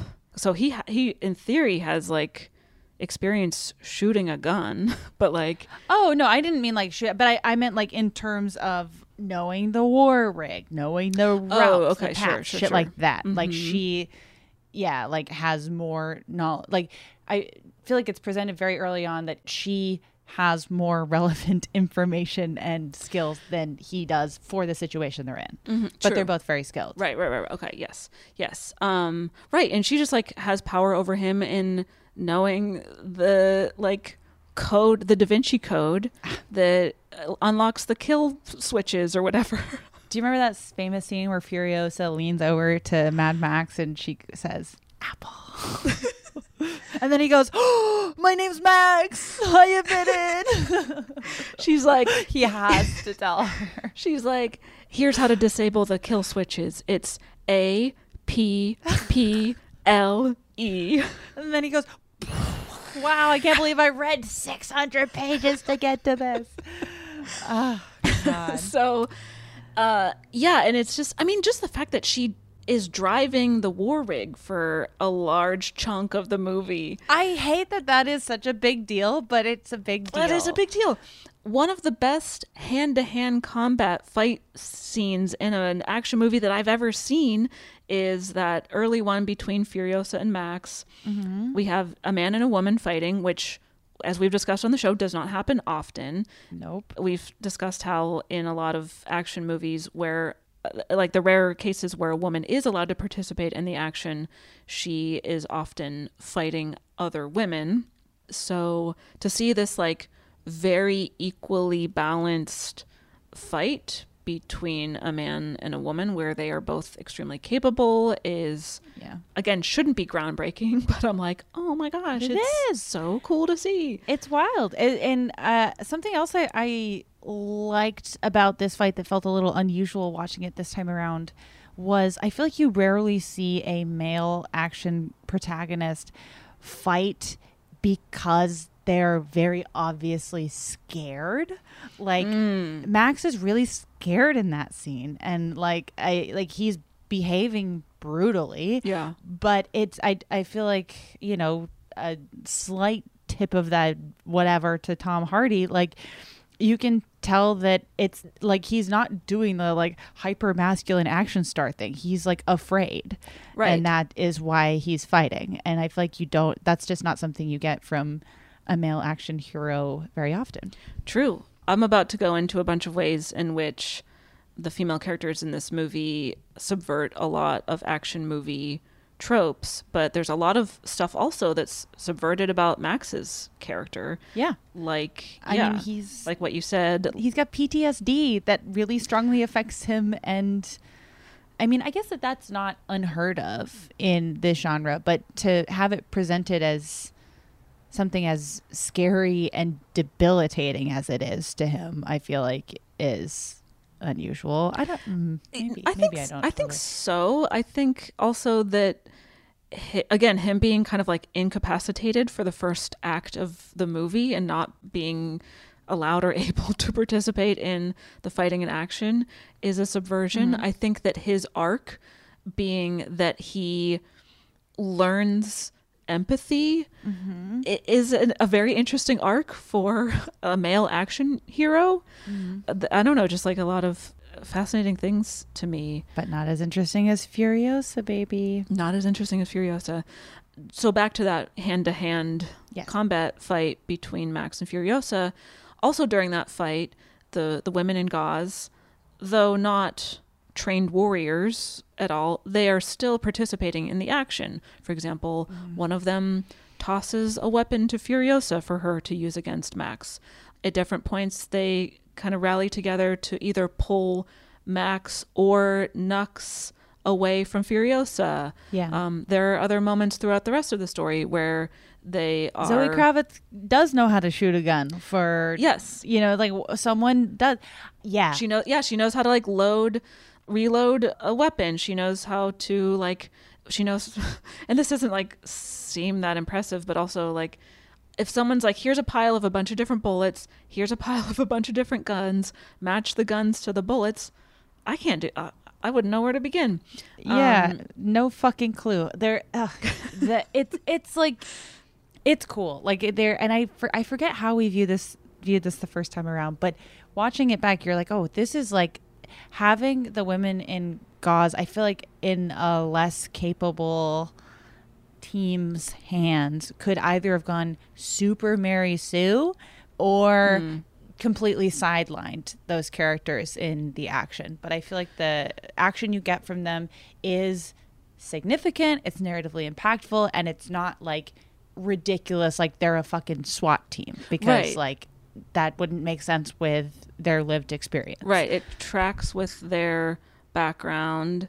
They are able to do things like use bolt cutters. They create right. diversions to help them escape dangerous situations. You know, it's just like mm-hmm. they are given opportunities to be able to do things that impact the story in ways that other action movies don't afford those opportunities to women usually. Yeah. And then, like we've mentioned, they team up with the Vulvalini, the Many Mothers, and know what it's reminding me of? It's reminding me of the Volturi from fucking Twilight. Oh my gosh. The Italian vampire team. I was like, it sounds uh-huh. like vagina pasta, but it also sounds like something else. It sounds like the Volturi led by, I believe, Dakota Fanning. That sounds right, if memory serves. Anyways, sorry, that was bugging me. Now I remember. I'm glad we worked through that.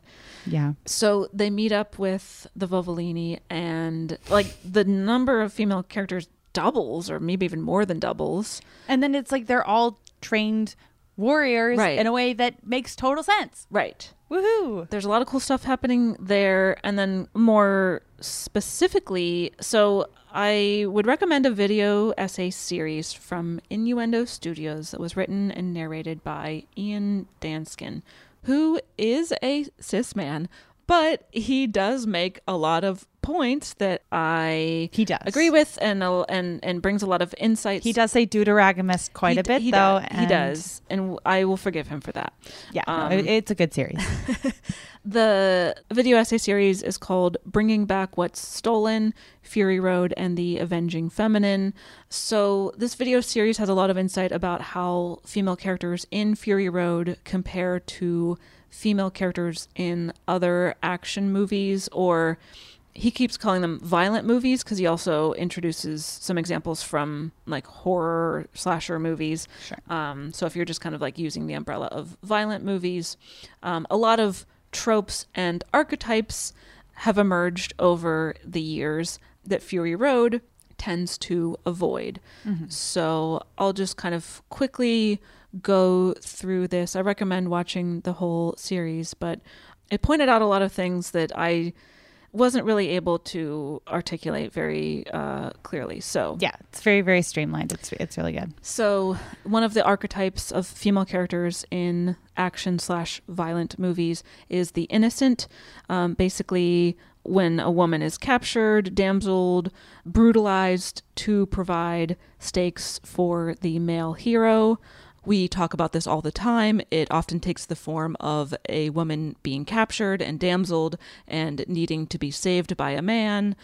Obviously, Furiosa doesn't fall into this archetype, and neither do the wives, because even though Furiosa is taking them away from Immortan Joe to safety, as we've discussed, they're not helpless. They are participating in the action. Yeah, and it was also like, I thought it was a smart, subtle choice that it was their idea, right, for it to happen in the first place. Like, they weren't just like, doy, I want, like, they were highly motivated to get out of their situation, and they sought out someone who could help them. Like, that's huge. Like, literally graffitiing on their walls the reason, saying, like, our babies will not be warlords. Mm-hmm. We are not things. That whole, I mean, and that's, I think that some of the issues we've discussed as it pertains to, like, gender, I feel like part of it is because there is that really strong, like, seizing the means of production energy to this movie, like, where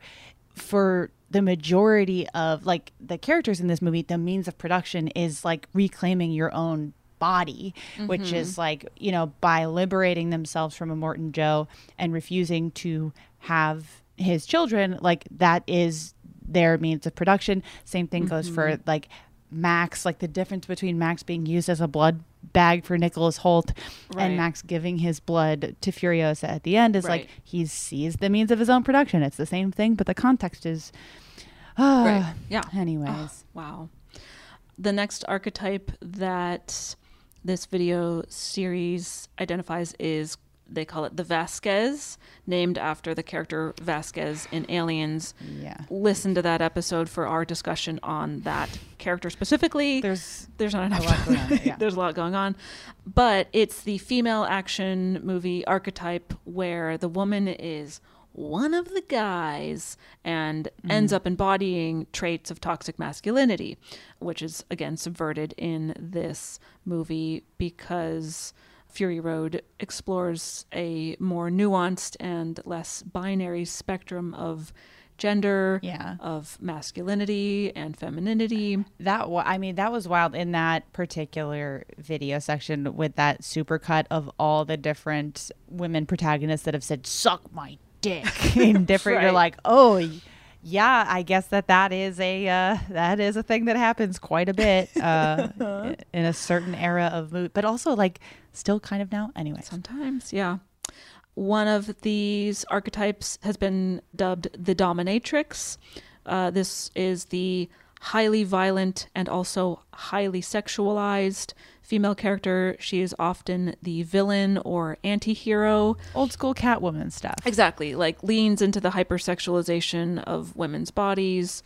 I maintain that even though we see, especially the women in gauze, they are arguably kind of scantily clad, they're not sexualized in an exploitative way. I would agree with that. You could make an argument against that, and I would listen and probably agree with some of it, but I think that there's definitely an argument for it, but it just, it's hard to describe. It doesn't feel like the movie is trying to titillate with shots of their body. I always think of the shot of, like, pregnant Rosie Huntington-Whiteley and the hose, where you're like, a still of that, I could see the argument, but presented in context, I didn't feel like it was supposed to be a titillating shot. Right. The video essay points out that most other action movie directors would frame that scene in question, which is the one where Max comes upon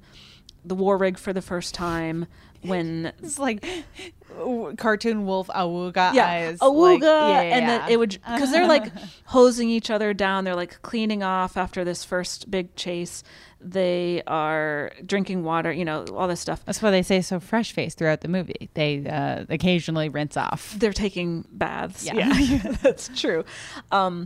the video essay points out that like most other directors, and I'm especially thinking of like how Michael Bay would shoot this, but they would like shoot that scene a wet t-shirt contest. Yeah. But this scene is mostly like the women at a far distance or like tight shots of their face in a way that we're not seeing like disembodied, you know, like breasts and asses and stuff like that. Yeah. So that's another subversion. The next action movie archetype is the mama bear, which is typically a pretty feminine woman who will become violent in order to protect her children.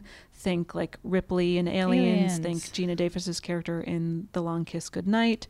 I haven't seen it. Oh, okay. Then don't think about it. Okay, I won't. The video essay goes into detail about how Fury Road subverts this, in that even though there is the idea of like motherhood presented, in that like the women, it's more rooted in a refusal to it's more rooted in, I mean, and full disclosure, we are we're recording this in a big week for bodily autonomy talk. But it is like the most one of the most dystopian examples of trying to regain your bodily autonomy by refusing to have a child that you don't want, that was a product of assault, like, right, period. Yeah. Yes. Bad week. It's a really bad week. Yeah. The next archetype being the final girl. This is already a familiar thing, most common in horror /slasher movies. This video essay examines how kind of the idea of specialness and being, quote, not like the other girls is the thing that enables the final girl to survive, where in this movie, Fury Road subverts this by not presenting anyone as like more deserving or more special than anyone else. Although, see my point again about the trophy wives being rescued, but not the women who are being milked. Yeah, I don't think that that's universally true. But of the characters we know, I guess that is generally true. Yeah. And I also thought it was like just a choice that made sense in the genre. That, I mean, none of the we don't lose the women in gauze, but there are a few of the Volturi. Who the vampires, yes, the Italian vampires that do die in battle, and there's also plenty of war boys who die in battle. Certainly, and I don't think that, I mean, we haven't really brought up Nux too much. There's not too much to talk about there, but I do think that it's interesting that he ties into this theme of redemption that the movie has. That it would have been very, very easy for them to just kill him. And they consider it, like, Furiosa has a knife to his throat at one point. Yeah, but after the women in gauze sort of talk it out a little bit and Furiosa weighs in, I think it's Rosie Huntington-Whiteley who ultimately says, like, basically, this is a kid who's been indoctrinated into this fucking horrible place, and sort of suggests that killing him is not the way to go, which ends up serving the story. And I like that this movie is, you know, there's like the whatever restorative justice is at play for a lot of it, because even though Nux still dies, he like is redeemed by and in a way that isn't like an annoying movie redemption. It's not like Adam Driver's Star Wars redemption.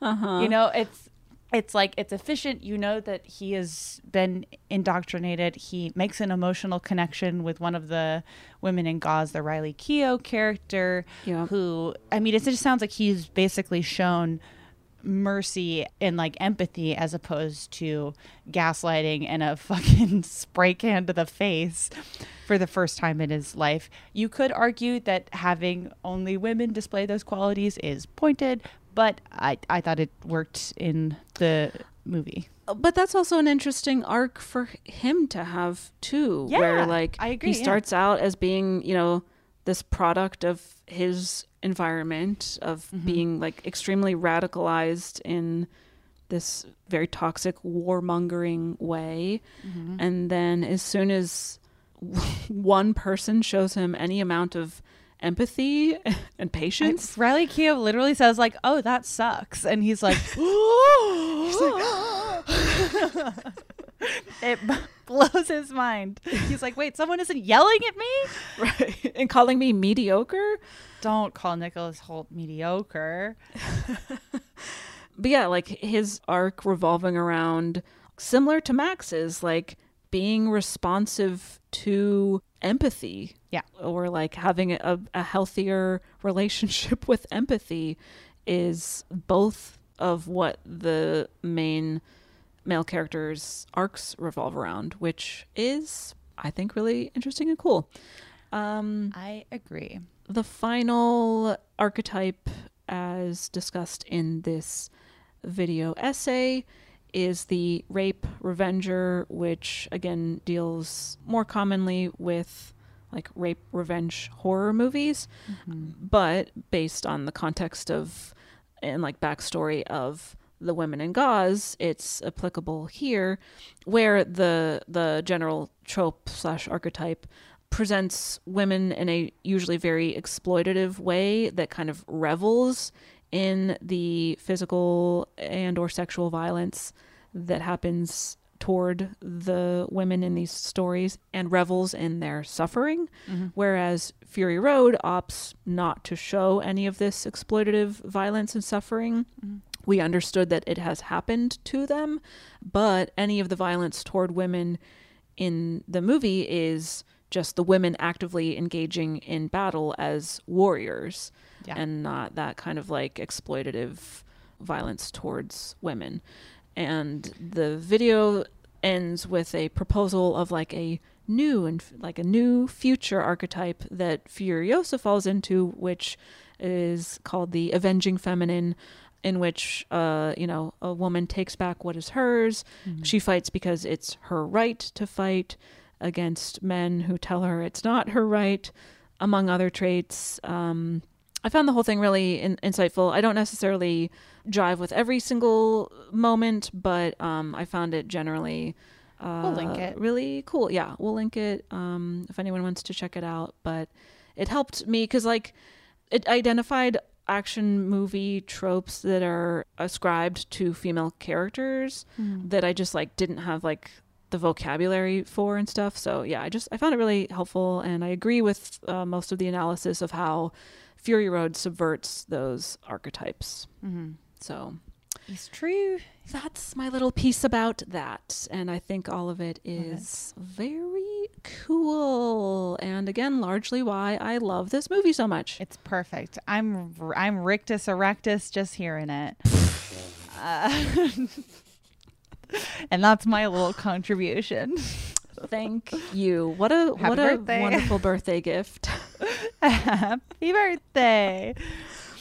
Yeah, I mean, Furiosa is just like a fucking awesome character for all the reasons you describe. And also, I mean, just a very, I feel like it's fun to see a character of any gender kind of arrive fully formed. Like when you meet Furiosa, she's highly motivated. She's one of the only characters that we meet who already has a vested interest in people who are not just herself. It's kind of her and the women in gauze who care about each other. Mm-hmm. And that isn't, because I feel like sometimes empathy, and this isn't like the worst trope in the entire world, but it is a trope where empathy and emotional intelligence is more often attributed to women characters. Sure. It's not a trope that comes from nowhere, I would say. Agree. But it is a common trope, and I think sometimes in movies it's applied rather sloppily, where it's like women's intuition and shit like that. Sure. But with Furiosa, I mean, you get explicit context as to why she has a collective mindset, and because that's how she was raised. She was raised in a feminist utopia that prioritized the collective. So the fact that she retains those values as an adult makes total sense. And but also there are moments where she does not display empathy, like the part where she's about to kill Nux. There's the part where she's like, Rosie rolled off the war rig, we gotta keep going, baby, we gotta keep going, right? Which is like that's just pragmatic shit, unfortunately for Rosie. Glad she made it. Exactly. But it's something, so I've talked about this on the show before, but something that drives me absolutely wild about horror movies especially, and it's usually like the final girl, but you see this in some action movies too and other genres, but like whoever the most important female character of the movie is, she has so much empathy that she is put in a position where she has the opportunity to badly maim and or kill the person who is trying to kill her, but because she has so much empathy, she's like, I can't do it, I can't. I mean, which I think in certain, you know, that I feel like that's super case to case, but can be super sloppy and tropey if it just seems like it's because girl is nice, because girl has feeling, right and that's some women are fucking heartless and you should remember that. But often when I see it, it's very infuriating. Infuriating.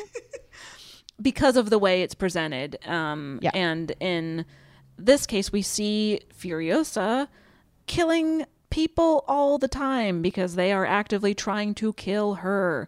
So, But I also appreciate that she doesn't, I don't know, no one, I guess this is like part of why they're here. Like no one is killing for fun, they're killing for survival, where like Immortan Joe is killing for, it seems say like his name again, Jamie, Immortan Joe, Ellen McGregor, Vulvalini.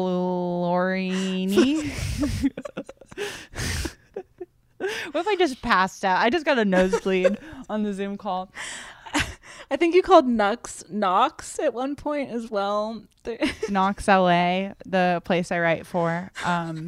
Yeah. Look. They're difficult names. There's too many characters. There are a lot of characters and they all have pretty unfamiliar names. They have very genre names. Okay, I called out on your birthday. Can't believe it. I truly forget what I was talking about, but I'm sure I was in the middle of, I'm sure, I mean, good job, Jamie. You made a good point. Something I wanted to bring up really quick. I mean, I guess it just like hits home again. It's just a scene that I had forgotten about. I hadn't seen this movie in maybe 2 years. And I was like, oh boy, when the dead baby.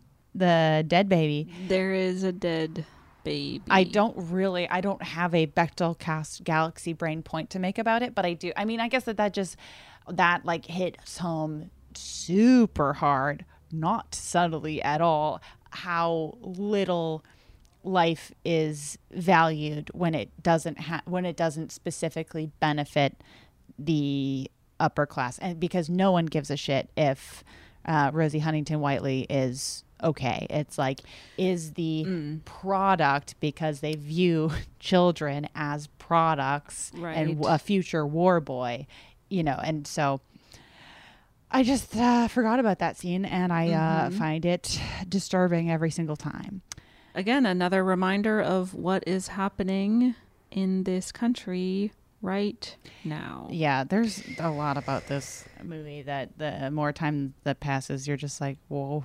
I mean, even just like, a radicalized force of young men, you're like, oh no, yikes. Anyways, you know, it's still fiction for now, so that's good.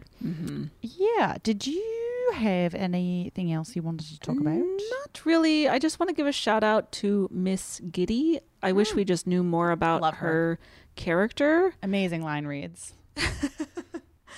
Great. I love her tattoos. Yep. There was a scene that was shot but deleted from the movie in which Angharid's body and Miss Giddy were left to die and be eaten by crows, which I think would have been just like a very unnecessarily violent scene toward Miss Giddy specifically. Yeah. That was removed. Honestly, weird that it was even considered.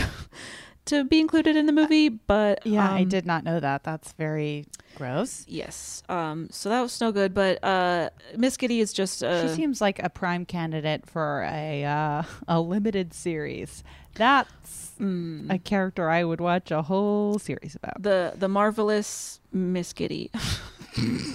I like that that's where you took it. You're like, and she does do stand-up. And she's a stand-up comic. At the Citadel. Yeah. She did the Comedy Citadel. She headlines the Comedy Citadel. And it's, hey, I'm running my Type 5 at the Citadel tonight. I want to come. Just like a goofy, like, it's real hard being a woman in comedy, right? And she just said the fucking Citadel. God. Anyway, wish we knew more about her character. I think we just built out some pretty. Let's run that past Eve Ensler, but I think that she's gonna love it. I agree. Yeah. Yeah. I think that is all I had. Did you have anything else? No, that's about all I had as well. I really enjoyed this movie, and I really enjoyed talking about it. I'm so glad to hear that. But here's my question, Caitlin. What? Does it pass a bottle test?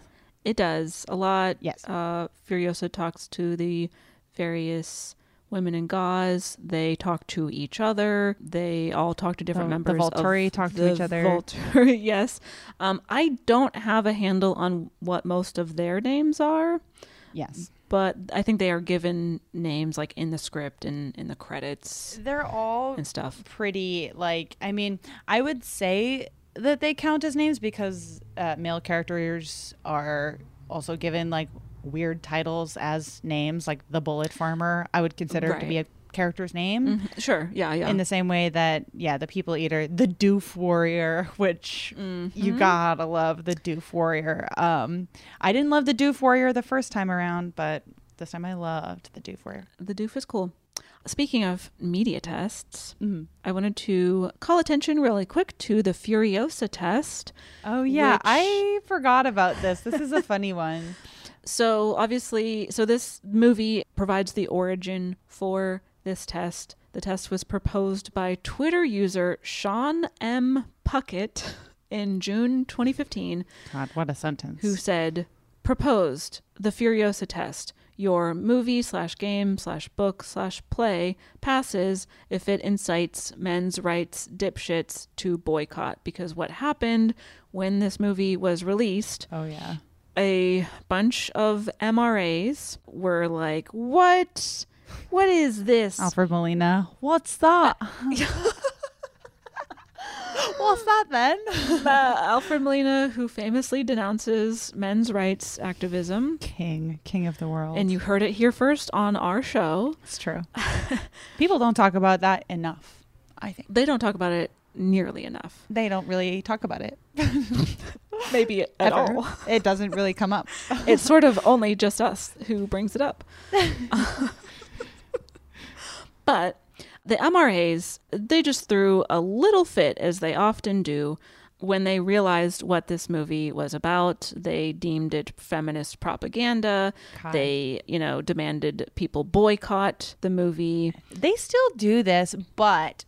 I feel like the mid-2010s was when this particular brand of masculine anger was they were really in their bag, because Ghostbusters came out. Gosh, this came out. It ruined my childhood. Just, you're just like, oh my. I feel like everyone had one man in their life that was like, oh, I didn't realize that you're the pettiest kind of person that exists. Yes. Fascinating. Anyways. What about our nipple scale, though? 0 to 5 nipples based on how the movie fares when examining it through an intersectional feminist lens. Oh me, oh my. I think I've got a number in mind. Go off, birthday. Thank you. Ms. Birthday. Birthdays first. Yes, birthday first, always. I am leaning... somewhere between a 3.5 and a 4. I might split the diff and go 3.75. I think the way the movie treats disability and atypical bodies is unforgivable. I think that the way the movie centers whiteness and centers people who adhere to Western beauty standards as being those most worthy of being rescued and escaping to safety and survival is dated and unfortunate, and there was so much more room for more meaningful inclusion.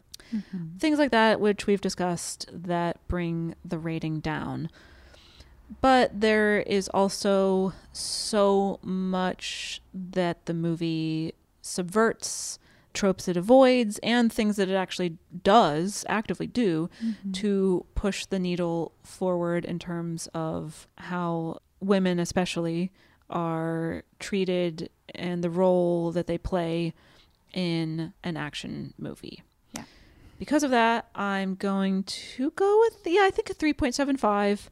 I'll give 1 to Furiosa, 1 to the women who are left behind, 1 to the women in gauze, and I'll give my 3/4 nipple to the Volturi, aka the Vulvalini, aka the ravioli. You know, we could keep going. The tortellini. There's a lot of the tortellini. Oh my god, my favorite moment in all of history is. Do you remember? No, I guess no. Every time you didn't watch SpongeBob. No, I'm sorry. There's a great moment where I forget what the context of it is, but someone spells Squidward's name wrong, and he goes Squidward Tortellini, and it's so funny because his name's Squidward Tentacles. Sort of like the character Tentacles in The Legend of Titanic, my favorite animated film of all time. The Blueprint. Yeah. Good. Oh god, I love Squidward. Okay, I'm gonna give the movie I'll be generous because I feel residual guilt for how irrationally hard I was on this movie in our first run at this episode. Look, 6 years ago. We're all works in progress. 6 years ago, to be fair. Yes, I was 12 years old. I'm 18 now, so I think I know a thing or two. Okay, good. I'm Gen Z. What can I say? Well, since it's my birthday today, so I have actually aged into being a boomer. Wow, that's how that works. There comes a day where we all become boomers. Unfortunately, I'm Benjamin Buttoning. I'm Gen Z. Cool. But I'll go 4. I totally agree with the way that this movie treats disabled bodies and atypical bodies in general. This movie's views on fatness in particular are all extremely dated for a movie that came out less than 10 years ago, which speaks to how underdeveloped those discussions are, and also, a positive spin, how far conversations around that have come. And I would be interested because there is supposed to be a prequel with Anya Taylor-Joy as young Furiosa, coming out in 2024. I would be curious, because George Miller has a somewhat good record on course correcting past mistakes, I wonder if that will be something that is course corrected in another installment of this franchise. We will see. Curious to see. Curiosa. I'm a little Curiosa, honey. But yes, the treatment of disability and race in particular were not good at the time and did not age well, and should always be criticized. And to this movie's credit, I do think that this movie's good reception, this movie being embraced by action fans, is like a huge, I would imagine, I mean, it's still kind of early to tell. Obviously, the movie came out 7 years ago. 7 years ago, yeah. But even in that time, I feel like you can trace that it's made a difference in the genre, and it's made a difference to fans of action movies of like what an action hero looks and behaves and like what they're capable of. I feel like Furiosa is like a huge kind of game changer for this genre, and it is a difficult genre to game change because of all the loaded masculinity that it's known for. There's a lot of baggage. Yeah, so for its faults, of which there are many, and we've discussed them, I do think that it was a huge step forward for the genre in many ways. I generally like how the women in the movie who we get to know, which is the women we get to know versus the women we don't, as we discussed, is very intentional and pointed. The women we do get to know, I feel like are all given effective story arcs. I thought it was really cool that George Miller empowered his actors to develop their own characters, was open to feedback, brought in a consultant, like shit you just don't hear about male actors of this kind of magnitude doing. Not giving him a fucking crown or anything, but I think it just another good example setting thing to have done. I think this movie is awesome. I really enjoy watching it. Yeah. And thank you, Caitlin, for first of all choosing it for your birthday episode and for bearing with me as I grew as a person and grew to appreciate it. So look, four nippies. I knew it would happen. I knew that you would undergo a significant character arc, much like Max does. No, not Max. I don't like Max. He's my least favorite character in the movie. No, there's a lot of worse characters. But anyways, I'm going to give my nipples. I'm going to give one to Furiosa. I'm going to give one to Zoe Kravitz in the bullet bag. I'm going to give one to the keeper of the seeds. And I'm going to give one to Mrs. Oh, what's her name? Miss Giddy? Miss Giddy. Miss Giddy. Love it. And that's the episode, folks. It certainly is.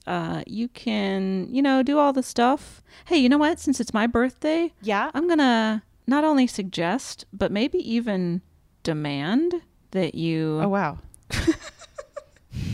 Oh, shit. Holy shit. This is me being absolutely fucked up, as promised. I'm so scared right now. Would you... give me a little follow on Twitter and Instagram at Caitlin Durante, because the more followers I have on social media platforms, the more validated I feel as a human being. And that is the sad state of the world. I think that's super healthy, and I feel the exact same way. Everyone follow Caitlin on every platform available. You have TikTok too. I do have TikTok, and I have not really posted much except for a couple Titanic-related TikToks, although I started doing this new thing on my Instagram stories in which I recap a movie, speaking as quickly as I can and including as much detail as I can in 15 seconds or less. So fun. I might add those to my TikTok to really, because it's all about generating new content, Wow. She says she's a boomer, but she's sounding like a teenager. What? What? So definitely, whatever. I don't care about TikTok right now, but ask me again in a year and I'll be like, follow me on TikTok. But certainly follow me on Instagram and Twitter. Also follow Jamie on those platforms. Hey, why don't you do that for once in your life? Yeah, and then also listen to Ghost Church. That's my new show that's coming out right now. It's about my week in Casadega, Florida, and the history of American spiritualism, aka Ghost Church, as I like to call it. I'm having a lot of fun making it. It's also produced by producer of the Bechdel Cast, Sophie Lichterman. And shout out, why don't you head on over and give that a listen? Yeah. We just love creating content so much. We're obsessed. Just love it. Follow me on Instagram and Twitter. Elon Musk's Twitter, as I like to call it now. Jamie Loftus Help on Twitter. Jamie Cray Superstar on Instagram. And then follow the Bechdel Cast while you're on those two cursed websites. Okay? Yeah. At Bechtelcast. Oh. And a nice little birthday gift for me would be if you give the podcast a little rate and review. Go for it. Preferably a favorable one, like a 5 nipple if you dare. Yeah, if you hated this episode, actually please say nothing. Yeah. Oh, I'm still traumatized from the Zootopia blowback of, oh my God, they're like, oh, it's just, oh, well, rabbits can't even be cops anymore, according to these broads. I'm like, oh my goodness gracious. Take a seat, folks. No one's listening to the episode at this point. They're like, the episode ended 10 minutes ago. It's been over 2 hours, and we simply can't stop talking. Yup. Typical women, right? Always blabbing. Pee-pee, poo-poo. Two things women love to do. And then follow our Patreon, a.k.a. Matreon, if you want more of that hilarious S-tier banter. That's patreon.com/Bechtelcast. You want an episode on Babe? Yeah, truly. That's where you'll find it. That's where you're gonna fucking find it. And we are we're doing some of Caitlin's picks on the Matreon this month. We are doing Face/Off, and we are doing, what's the other one we're doing? Top Gun. Not because I vouch for the for either of these movies. It was honestly just like, okay, the new Top Gun movie's coming out. What better time, I guess, than to cover the original Top Gun? And then also I was like, what's another like big, loud action, goofy action movie that we can fold into the mix? And I was like, Face Off, I think, would be a lot of fun for us to be like, what the fuck is this movie? Love it. So that's the plan, folks. And that's the plan. And if you don't like it, go to hell, to quote Kate Winslet in Titanic. Well, let's get out of here. Hell. Or follow me eternal on the highways of Valhalla. See you in Valhalla, everyone. Go to Valhalla. I can't deal with Valhalla. We both saw The Northman. I've had enough of Valhalla. Goodbye. Episode over. Are you looking for the perfect move-in ready home this spring season? Now's the time to buy at Fisher Homes. For a limited time only, enjoy below market interest rates starting at 5.375% APR, 6.139% APR. With these exclusive lower rates, you can save hundreds on a move-in ready home and start enjoying the benefits of homeownership even faster. Schedule your personal tour with one of our new home specialists at fisherhomes.com and make this spring the season you find your perfect home sweet home. Financing provided by Victory Mortgage, LLC, NMLS 461249, Equal Housing Lender. This is Raquel Willis from Queer Chronicles. Right now, there are close to 500 anti-LGBTQ+ bills in state legislatures across the country. Lambda Legal is leading the charge against these hateful bills that target mostly trans and non-binary people. You can fight discrimination and help write the next chapter of Lambda Legal history. To learn more about their open cases and to donate, visit lambdalegal.org. That's lambdalegal.org. Good sleep should come naturally, and with the new Natural Hybrid mattress, it can. A collaboration between Lisa and West Elm, the Natural Hybrid is expertly crafted from natural latex, natural wool, and certified safe foams to elevate your sleep sanctuary and support a greener tomorrow. Plus, every purchase helps fuel Lisa's work with shelters and those in need. Don't put off a good night's sleep any longer. Get a Lisa mattress today for a sound sleep tonight. Visit lisa.com/iHeart. That's LEESA.com/iHeart.